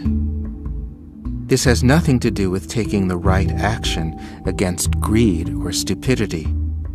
But if you're offended, it means that you're not paying attention. 44. Chaff from the winnowing fan cancels the eye's natural vision. The whine of a mosquito can keep you awake all night. Trying to be benevolent makes the mind a tangle of confusion. If you want the world to stay simple, you must move with the freedom of the wind. Why keep making the effort to figure out right and wrong? Why all this huffing and puffing as though you were beating a drum searching for a lost child. The snow goose doesn't need a daily bath to stay white, nor does the crow stay black by dipping itself in an inkwell when the springs dry up and the fish are left on the shore. They spew one another with moisture. But how much better if they could forget one another and swim off into the lake's vast freedom. Commentary The effort to be moral or benevolent is a disruption of our natural virtue. What child would rather pray than play? Throw away morality, Lao Tzu says, you'll be doing the world a big favor. Trying to figure out the right action does no one any good. It's better to keep moving till the right action arises by itself. When it's genuine, benevolence is the most beautiful quality in the world. But when it has a motive, it feels like fish spittle, not like clear water. We recognize the genuine it's what we all want. It's what we all are when we see past our own thoughts. Let the others comfort one another with slime. That's the best they can do under the circumstances. But the instant any fish finds its way back to the lake, it will swim off without a qualm. Thanks for the benevolence, muchachos, but I'm out of here. 45. Everything seen in itself, is both good and bad, right and wrong, useful and useless, appropriate and inappropriate, possible and beyond possibility. A battering ram can break down a city wall, but it can't patch a hole in the ceiling. Fine horses can travel a hundred miles in a day, but they can't catch mice as a weasel can. The owl can spot a flea in the dark, but in broad daylight, however hard it may stare, it can't even see a mountain. If you want to have right without wrong, or order without disorder, you don't understand the Tao. You can't have one quality and not have its opposite as well. You can't reach for the positive and not create the negative by the very act of your reaching. The Master stands beyond opposites. She doesn't move toward or away. She sees things exactly as they are. Commentary In itself, everything is free of qualities. But when it appears to you or me, it absorbs qualities from the mind as a color absorbs light. The tree that moves some to tears of joy is for others only a green thing that stands in the way. As we see it, so it is. Once you realize that for every thought you believe, the opposite is equally true, there's no way you can get stuck. Give me a place to stand on, Archimedes said, and I will move the earth. How can you make the world right if you're standing in the midst of right and wrong? Having vowed to overcome entropy, you create order at point A, and immediately point B collapses into chaos. You reach out toward the shadowless, and the closer your hand gets, the closer your shadow gets, too. The Master understands that in the moral universe, as in the physical, the observed depends on the observer. This leaves her with no place to stand. From this no place, she can move the whole universe. 46. Ching, the master woodworker, carved a bell stand so intricately graceful that all who saw it were astonished. They thought that a god must have made it. The Marquis of Lu asked, How did your art achieve something of such unearthly beauty? My lord, Ching said, I'm just a simple woodworker. I don't know anything about art. But here's what I can tell you. Whenever I begin to carve a bell stand, I concentrate my mind. After three days of meditating, I no longer have any thoughts of praise or blame. After five days, I no longer have any thoughts of success or failure. After seven days, I'm not identified with a body. All my power is focused on my task. There are no distractions. At that point, I enter the mountain forest. I examine the trees until exactly the right one appears. If I can see a bell stand inside it, the real work is done, and all I have to do is get started. Thus, I harmonize inner and outer. That's why people think that my work must be superhuman. Commentary When people saw Qing's bell stand, they were astonished to get a glimpse of who we are. Awe is the natural reaction to genius, a recognition, an unforeseen depth. Explanations are secondary. People thought that a god must have made the bell stand only because they imagined a limit to the human mind. Like Duke Huan's wheelwright and Prince Wen Hui's cook, Qing had learned to follow the Tao, which goes beyond all art. Without the distraction of past or future, his mind was free, moment by moment, to move toward its own delight. Concentration, he found, was not a matter of applying effort. It was a way of eliminating the unnecessary. After a while, concepts such as good and evil, success and failure, flitted off into the unreal like ghosts that have lost their mission. What remained was the silence, a deep, slow flowing river in which he stood up to his hips, attentive to every ripple and splash, knowing that there was a hidden life beneath the surface and that if only he was patient enough, it would yield itself to him in its time. Nothing happened for days, and again nothing, and more nothing, and he was unaware of how tenuous the separation between him and the world had become. By the time he entered the forest, he was a tree among trees. Coming upon the right one was like seeing himself in a mirror.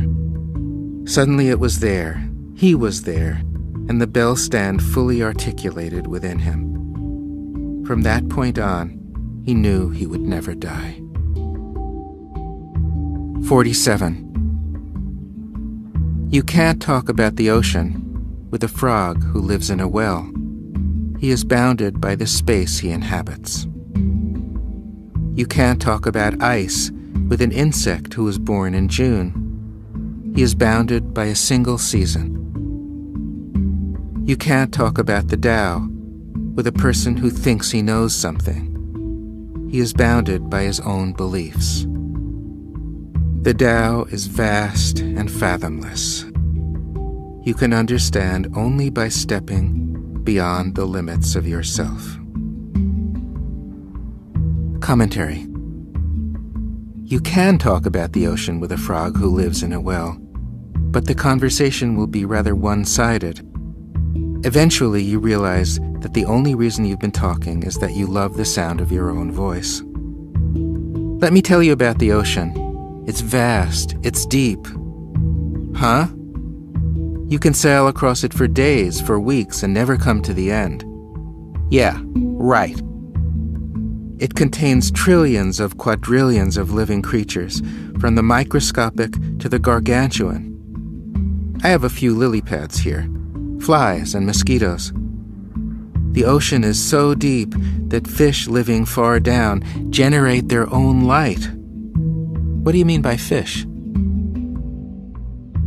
48. Let go of all your assumptions, and the world will make perfect sense. In movement, be fluid as water. At rest, be bright as a mirror. In response, be simple as an echo. Keep your mind serene, like the still surface of a lake. Clear eyed and imperturbable, walk through life as though you didn't exist. When nothing is left to argue with, and there is nothing to oppose, you will find yourself at peace and in harmony with all things. Commentary Our assumptions about the world become our world. Confusion projects confusion. and we wonder why life doesn't make sense. Why do the wicked prosper? That's easy, because they do.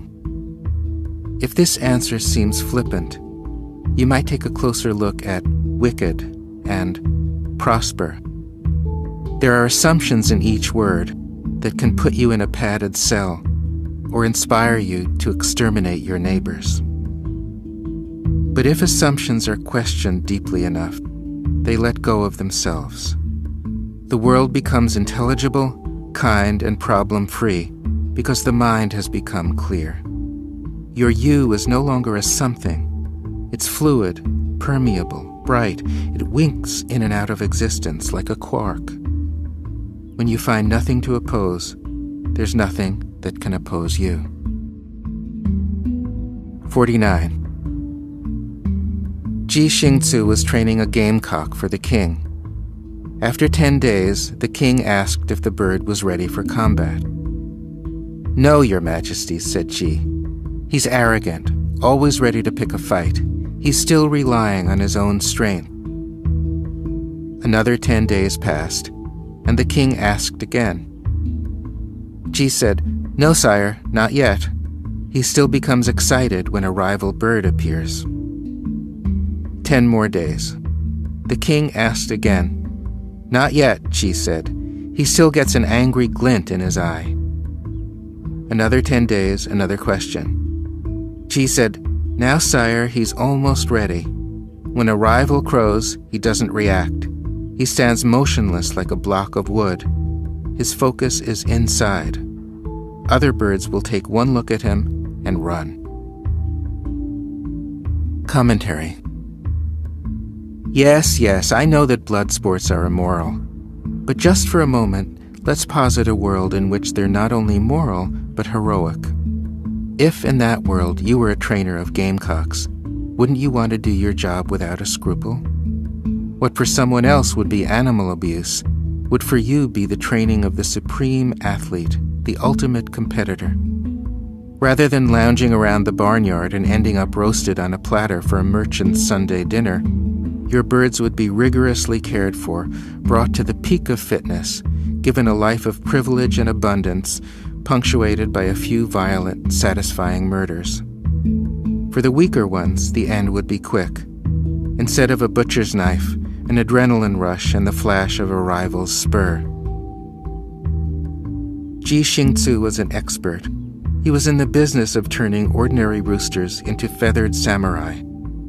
This took an austere hand, a keen eye, and a spiritual discernment that even a master might admire.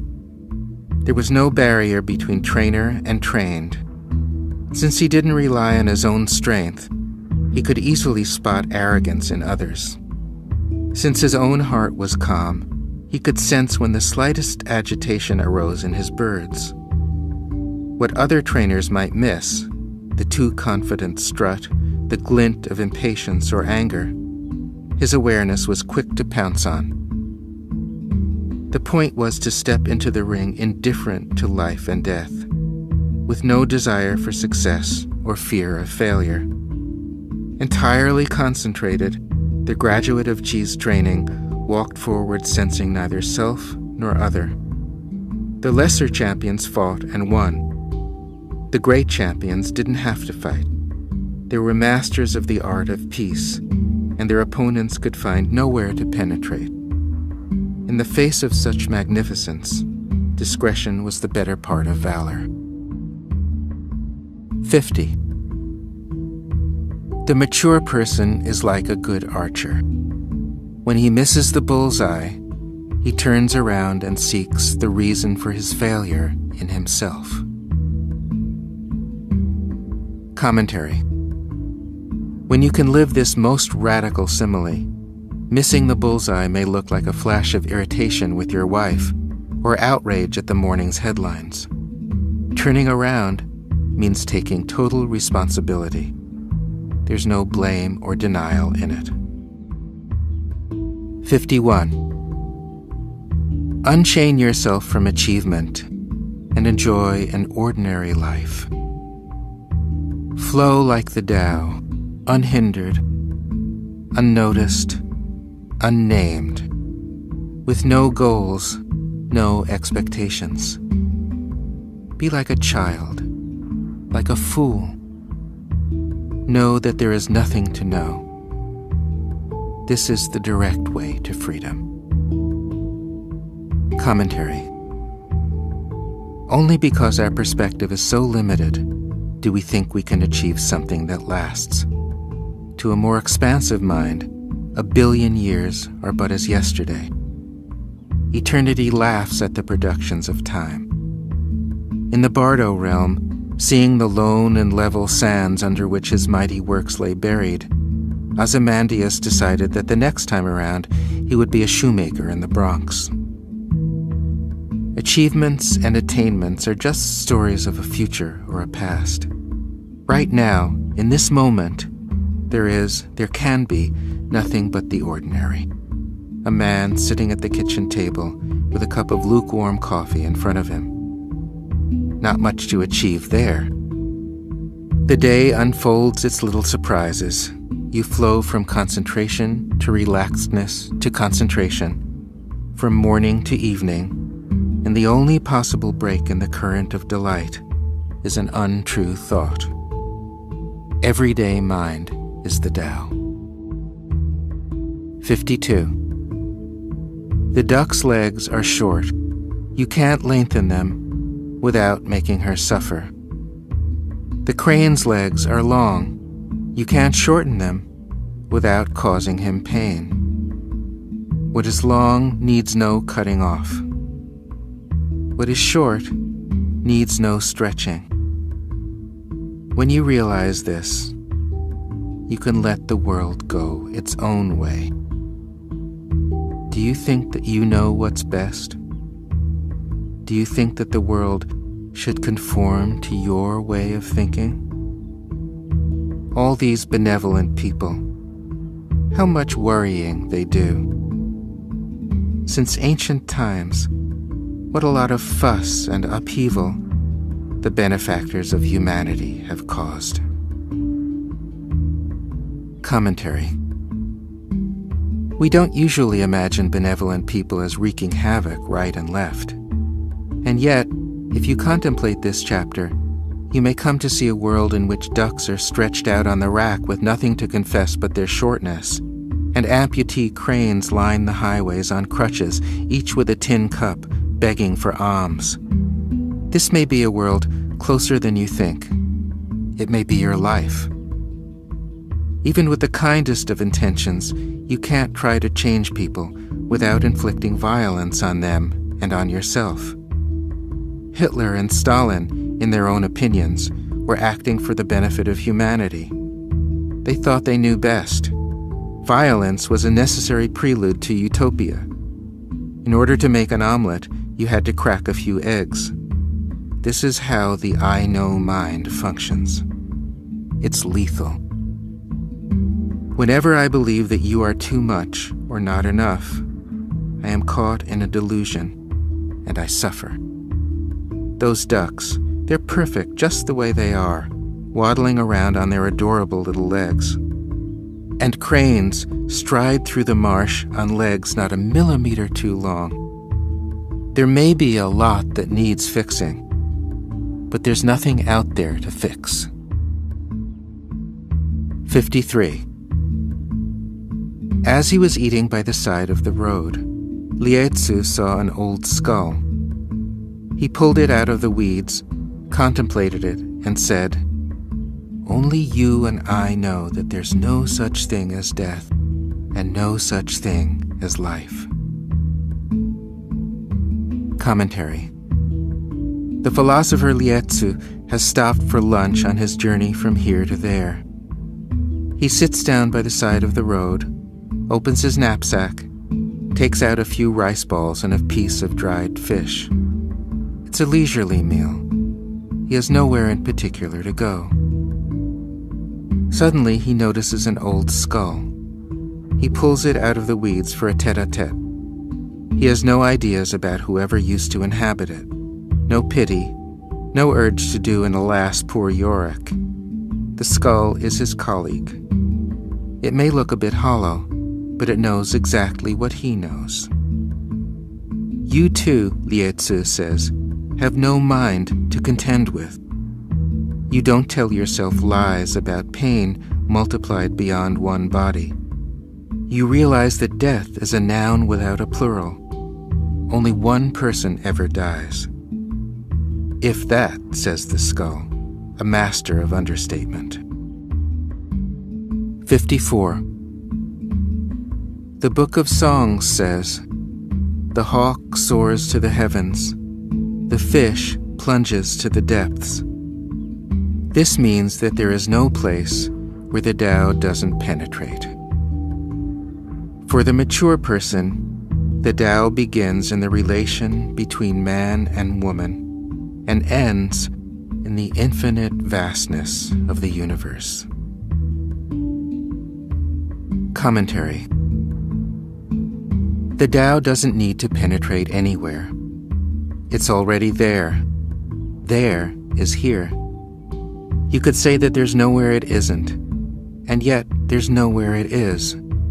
But how abstract these concepts of space and time are. Perhaps some Native American language has a single word for that through which all perceptible forms manifest. A word as vivid as the green of grass or the smell of an orange. Awareness is what matters. If the awareness that the universe is intelligent doesn't penetrate into my blood, my bones, I might as well not have it. The mature person is the student of the mind, the one who understands that reality happens from the inside out. What are we projecting? The relation between man and woman is the clearest mirror. When we get that right, we get everything right. 55. Life is the companion of death. Death is the beginning of life. Who can understand how the two are related? But if life and death are companions, why should you be concerned? All things are connected at the root. We arrive here from the unknown and go back to where we came from. What people love about life is its miraculous beauty. What they hate about death is the loss and decay around it. Yet losing is not losing, and decay turns into beauty as beauty turns back into decay. We are breathed in, breathed out. Therefore, all you need is to understand the one breath that makes up the world. The Master is always conscious of the mystery at the heart of all things. Commentary After the joyful, raucous skepticism of the earlier chapters, a bucketful of ice water poured onto you while you're still snoozing under the comforter, this chapter's mode of unknowing is a grandmotherly kindness. Life becomes very gentle when you understand that you're not living it. 56. The ancient masters looked ordinary, but their wisdom was profound. They didn't deviate from the truth. The clever couldn't persuade them. The beautiful couldn't seduce them. The rich couldn't corrupt them. They considered life and death to be insignificant matters. Unhindered, their minds could soar to the edges of the unknown, beyond time and space, and plunge past the beginning and the end. They could take the most menial positions and find contentment in their work. Their virtue filled earth and heaven. The more they gave to themselves, the more they could give to others. The more they gave to others, the more they had for themselves. Commentary You never knew when you'd bump into one of them. You might be in a public toilet, and there he was, scrubbing the floor, humming to himself with a little smile. Or you'd be buying a piece of salmon at the market, and the fat old woman behind the counter would ask an ungraspable question that would resonate inside you for days. Or you'd sit down next to a beggar on the street, one of the lost, apparently, his wrinkles caked with grime. And when he looked into your eyes, you'd feel penetrated to the core. The ancient masters had no word for compassion. They wouldn't have understood it because they didn't harbor concepts of self and other. Generosity for them was like breathing. When they gave, it was for no reason, to no one. They didn't expect a grateful response, or any response at all. It was always themselves they were giving to. 57. Once, when a seabird landed outside the capital, the Marquis of Lu escorted it to his ancestral temple, had the music of the ninefold splendors performed, poured out a cup of old wine, and spread before it a feast of beef and pork. But the bird became dazed, and it pined away, refusing to taste meat or wine. In three days it was dead. This was treating the bird as the Marquis would have liked to be treated, not as the bird would have liked to be treated. Had he done so, he would have let it roost in the deep forests, play among the islands, swim in the rivers and lakes, feed on mudfish and minnows, fly with the rest of the flock, and live any way it chose to.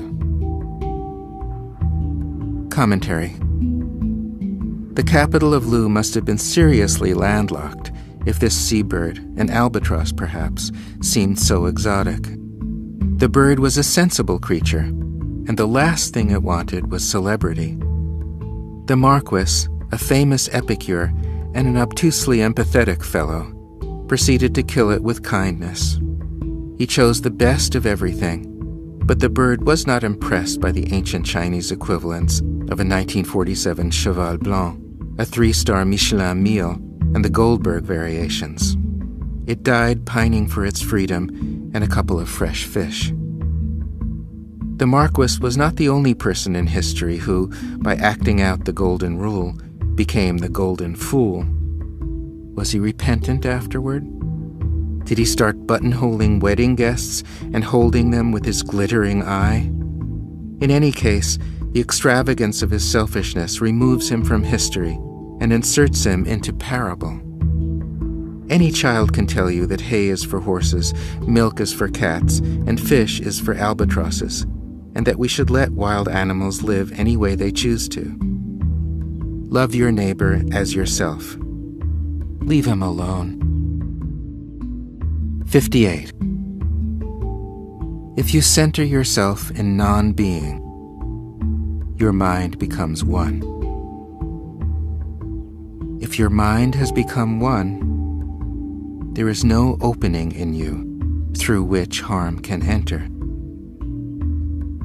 When a drunk falls from a wagon, he won't be killed, no matter how fast the wagon is moving. His body is like other men's, but the way he falls is different. Life and death mean nothing to him. Thus, fear can't enter his heart. He meets all circumstances like an infant without a thought. Unconscious that he is falling, he falls softly, and his bones bend like the branches of a tree. If there is such safety in wine, how much more in wisdom? Commentary Drunks can teach us a lot. For example, that the road of excess leads to the forest of confusion, or that without the thought of a future, we always fall softly. That's a good thing to know. Life is an ongoing course in learning how to fall. The falling is inevitable. The harm is optional.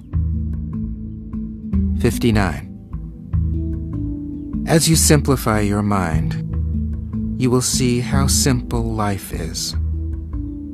As you learn not knowing, your heart will find its way home. Content as a suckling infant, mindless as a newborn calf, you will no longer exhaust yourself looking for impossible answers and wandering in search of why. You will come to rest in the Tao, happy with what life brings you. Commentary Given a choice between being Einstein and being a newborn calf, most people would choose the former. But this chapter is not about stupidity versus intelligence. There's a great deal of intelligence in the mindlessness of a newborn calf, which is further along in its self reliance than a newborn baby, even a baby Einstein. The calf, in fact, knows everything it needs to know. All the important questions are answered for it. Forever. Simplify, simplify, our friend Thoreau said. He could simply have said, simplify, since a word to the wise is sufficient. But for our unwisdom, he raised the decibel level. He may even have had to shout at Einstein, who was a master of simplicity, though not of simplifying his own life. All honor to him, and yet he would have given his eye teeth to understand the mind of God, which every newborn calf or suckling infant can manage. A theory of everything? What is, is. How simple can it get? 60. There is nothing more perfect than the Tao, yet it doesn't seek perfection. When you understand perfection, you realize that there is nothing to seek, nothing to gain or lose, nothing to defend or reject. You return to yourself and find what is inexhaustible. Commentary For most of us, perfection is an idea of what should be. Comparing what is to our idea of what should be, we judge what is as deficient. But once we get a little sanity going and can tell the difference between reality and our thoughts about it, the habit of comparison subsides, and perfection becomes not abstract, but lived. In the first flush of understanding, we may feel drunk with the good news. We may have to pinch ourselves. We may start babbling the obvious in the words of the ancient poet. This is perfect. That is perfect. Perfect comes from perfect. Take perfect from perfect. The remainder is perfect. The unattainable, how close it is. No need to understand it or accept it. No need to look anywhere else or to look for it at all. How can it be lost if it was ours from the very beginning? How can it be found if it was never lost? 61. Chuangzi's wife died. When Huizi came to offer his condolences, he found Chuangzi sprawled out on the ground, pounding on a tub and singing. Huizi said, You loved her all these years. You lived with her. You brought up your children and grew old together. Now that she's gone, don't you owe her a few tears, or at least silence? But pounding on a tub and singing at the top of your lungs, that's a bit much, don't you think? Not at all, Chuangzi said. When she died, I mourned as anyone else would. But then I looked back to the root of her being, not just before she was born, but before she even had a body. Not just before she had a body, but before she had a soul. In the midst of the unfathomable, ever changing mystery, suddenly, out of nowhere, she had a soul. Then, suddenly, she had a body. Then, suddenly, she was born. Now there has been another transformation and she's dead. The same process that brought her to birth, in time brought her to death, as naturally as fall turns into winter and spring into summer. Now she is lying at peace in her vast room. I realized that if I went around wailing and pounding my chest, it would show that I didn't understand the first thing about reality. so I stopped. Commentary Chuangzi's wife died at exactly the right time, as do we all. She moved on without the impediment of concern for her husband, knowing that he wouldn't feel a moment's grief for her. This made her very happy. Now, in the period of mourning, Chuangzi sits sprawled out on the ground, pounding on a washtub and singing. He enjoys singing loudly, with gusto. He isn't a great drummer, but he has a certain odd rhythm of his own. The woman he loves has never left. Nothing of her is missing but the body. How can a merely physical absence affect his joie de vivre? Huizi, as usual, comes onto the scene as the perfect straight man. His is the voice of shocked piety, the propriety that holds the corners of the universe in place with laundry pins. If you don't suffer, he thinks, it means that you don't care. In his reply, Chuangzi is the soul of patience. It's amazing what lies come out of his mouth. He speaks as though he had waited for his wife to die in order to understand about death. That would have been to close the barn door after the horse was stolen. Actually, his whole account of gradual discernment is a fairy tale to cushion the shock to his friend's sensibilities. This is called skillful means.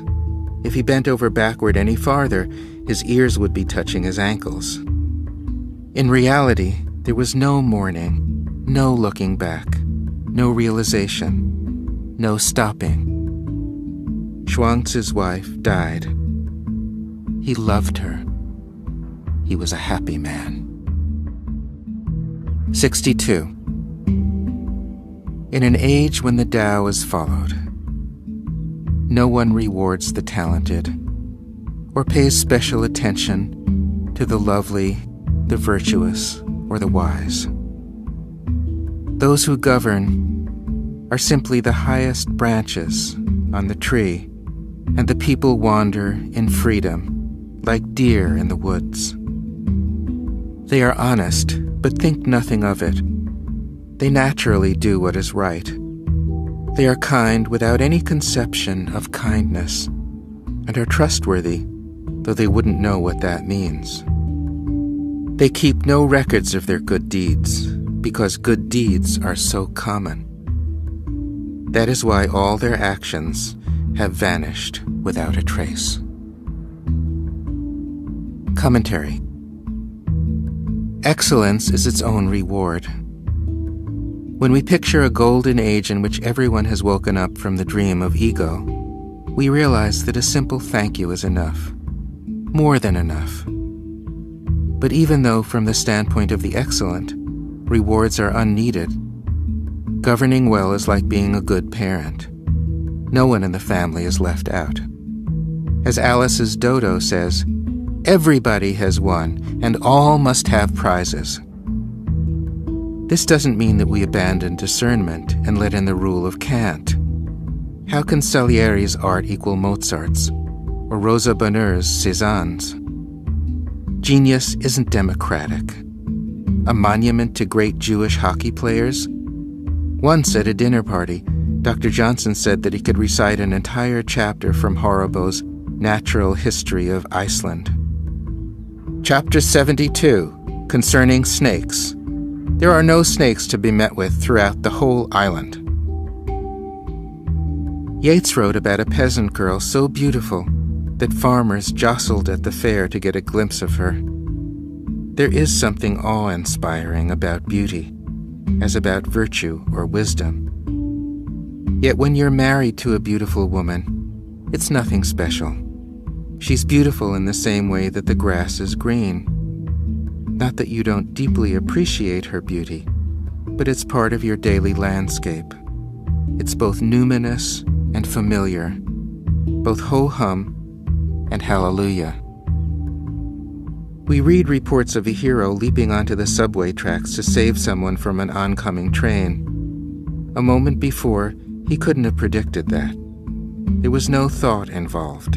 It was a not doing. The Tao just took over. And when he tells a reporter, I'm no hero, anyone would have done the same, he could be right. 63. The Book of Songs says, Though the fish sinks to the bottom, it still can clearly be seen. Thus the Master examines her innermost self. She notices even the smallest sign of discord and corrects it before it can do any harm. When your mind is transparent to the depths, and your words and actions are one, the whole world becomes transparent. Commentary The Master does more than just notice discord in herself. Since she knows that a feeling of discord can only be caused by a prior thought, she questions the thought. For her, discord is always a momentary imbalance. When it is investigated, it unravels. Thus, it can never do any harm. This is not ethics, it's mental hygiene. When the mind is transparent, the heart is transparent. There are no beliefs to keep awareness from shining through. The primal light shines through even the densest matter. As the world becomes transparent, your goodness and everyone's is gradually, heart stirringly revealed. To the transparent eye, there is no place where goodness is not. When a pickpocket sees a saint, he sees only his pockets. When a saint sees a pickpocket, he sees only his innocence. 64. Integrity is our true nature. Arriving at integrity is the work of a lifetime. The person who has integrity does the right thing without trying to, understands the truth without thinking, and naturally embodies the Tao. Integrity is not only the fulfillment of our own being, it is also the quality through which all beings are fulfilled. When we fulfill our own being, we become truly human. When we fulfill all beings, we arrive at true understanding. Humaneness and understanding are inherent in our nature, and by means of them, we unite the inner and the outer. Thus, when we act with integrity, everything we do is right. Commentary Integrity is the bridge to the kingdom, the kiss that wakes the dead princess, the fingers that spin straw into gold. When a person has integrity, she's genuine you can always trust that her yes is a yes and her no a no. There's no motive behind it, no sweet, sticky lure for approval. We love integrity. It feels like home. It's solid. There's no acting out in it, no backtracking, no second guessing. When you act with integrity, everything you do is right because there's no separation between doer and done. Besides, you realize that you're not doing it in the first place. You have let go into the nameless, and it's not even you who have let go. It's not even you who have been let go of.